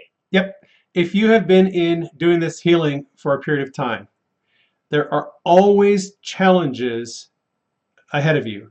Have you healed anybody with Down syndrome? Have you healed anybody with Lou Gehrig's disease? have you Yeah. ra- have you raised Yeah. somebody from the dead? Right? And the list goes on. Have you healed somebody of autism? Because there's all these very difficult challenges that we we perceive them as difficult. The Holy Spirit doesn't. We perceive them as these high level challenges. And I would challenge you if you if you haven't seen these things, you need to pursue, press into them and pursue them, and ask the Holy Spirit uh, if He'll help you overcome what what we perceive to be a challenge.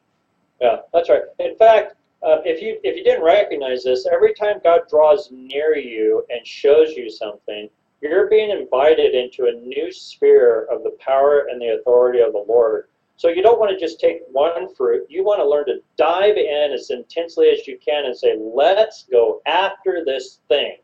And so you're wanting to be trained in new ways. You're wanting to expand in new ways. You're just you're always not wanting to settle because the kingdom life is about the miraculous. You have to get your mindset. I'm I live for the miraculous.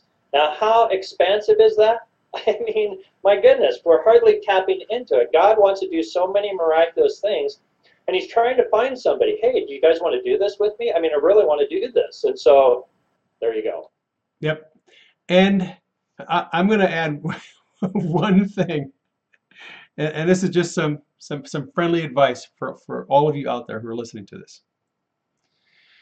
Um, one one of the reasons why I decided to kind of jump off the, and I'm not off the the politics and and news and current events stuff. I'm still doing that, but the the Holy Spirit really was encouraging me to come back in here. I had two dreams uh, about Brian the last couple of nights, and the Lord's giving me confirmation about what He's doing with me, sort of returning to uh, this subject of healing.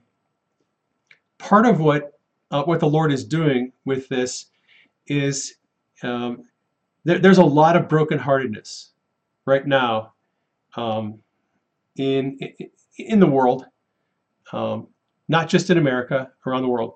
So we're, we're seeing all these oppressive measures by all these governments where they're locking people down and you know people are being forced to get the vaccination and there's a lot of people that are dying and there's a lot of people that are i've, I've heard some really hear terrible stories of people dying on ventilators in the hospital who probably didn't need to be on a ventilator in, in the hospital um, and and the I think the Lord sees our brokenheartedness. He sees our frustration.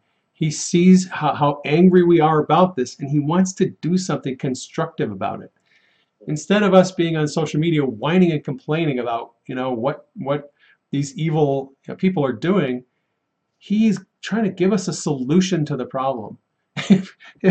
when someone gets COVID, if we just pray over them and we get them healed, or if they get, you know, the vaccine, and you're concerned that they're going to have some negative, you know, effects from the vaccine, well, how about praying over them? Um, I already got an email from someone who said that the Lord gave her sort of a, a, a, process, a prayer process that He wants to pray over people who have been vaccinated uh, to reverse any negative effects from it. This we're we're all sort of feeling this this this angst and this tension uh, about what's going on, and, and the Holy Spirit has a redeeming purpose for it. Now, what I want to say is this you you don't want to hit that crisis moment unprepared because I'm seeing a lot of people in that situation. Your husband, your wife, your father is suddenly in the hospital on a ventilator and they're talking about pulling the plug. And you're in a panic now because you feel like you have a responsibility to maybe get them healed. You have no idea how to do that. Okay. This this time right here is training time. You don't want to be going into that crisis moment in your life unprepared. All right. I've, I've had several brothers who died of cancer. Uh, I was just getting into healing when my younger brother was diagnosed with cancer. And by the time he was diagnosed, he was he was terminal. And I had to go into his hospital room and try to get him healed. And it was it was miserable because I felt ill-equipped to do it. Um, you don't want to be in that situation where you, you're facing a life and death situation and you don't know what to do. You want to be trained before you get to that spot. You want to go up that ramp. I mean, Brian and I both, you know, you, you gets don't start out. if, if you're new to this, please don't start out thinking that you're going to get somebody with MS or Lou Gehrig's healed as your first assignment. You're going to be frustrated, you're going to be angry, and you're going to think, I can't do this. Start out with something like, that's why I, I, I emphasize a lot sprains, headaches, neck pain, back pain, shoulder pain, those types of things, soft tissue injuries, are relatively easy for new, new people to heal. Get some victories under your belt. Get a few people healed on the streets, grocery stores, you know, uh, hardware stores, wherever you go, friends, family, pray for people. Get some victories under your belt. You'll be traveling up the learning curve. And that way, you know, it, it, God forbid some crisis happens, you'll at least have a little bit of faith to go in there and and have an effective ministry to whoever it is that, that has the crisis. That's right. That's right. Great advice, Dave. So, Dave, I'm done. All right. I have. Do we have any questions, or what do you want to do now? Oh man, we have been going on here off and on Wow. for what three hours? Yeah. Uh, Yeah. My longest podcast ever was almost was longer than four hours, but I think uh, uh, I, I think we've we've covered a lot of ground, a lot more than I actually anticipated uncovering. Okay. Uh, so, yeah, I think we can. I think we can uh, kind of wrap it up. Uh, you know, I can look in the in the chat here and see if there's any questions real quick. Um, let's see. I'm just seeing I'm seeing a lot of people agreeing with what we're saying. Um, for those of you who are on the live stream, thank you for joining the live stream. Uh, and, and those of you who are supporting Brian and I uh, through prayer and through financial support, we appreciate it. By the way, again, um, Brian, I'll put a link to your ministry, uh, Plumline, in the comments or in the in the description on the video. But uh. Brian has Brian is one of the few people who still has a YouTube channel. if you if you want some more information, he is a great teacher on prophecy, you know, word of knowledge, revelation, healing, deliverance. Brian has been teaching this stuff forever, and I would really recommend going to his YouTube channel, going to his website. Uh, is it uh, plumline.org? It's plumlinem.com. plumlinem.com. Yep. Go to his website. He's got tons of resources there. Uh, if Brian is open to doing this again, I may have to have him back on Supernatural Saturday so we can talk about deliverance I will always Or- do this you, Dave. or, or something else. Yeah. Yeah. I'd It's- love to. So let's do it. awesome. All right. Uh, thank you, Brian, for your time. Thanks, everybody, for joining in. Uh, we'll catch you next time on Supernatural Saturday.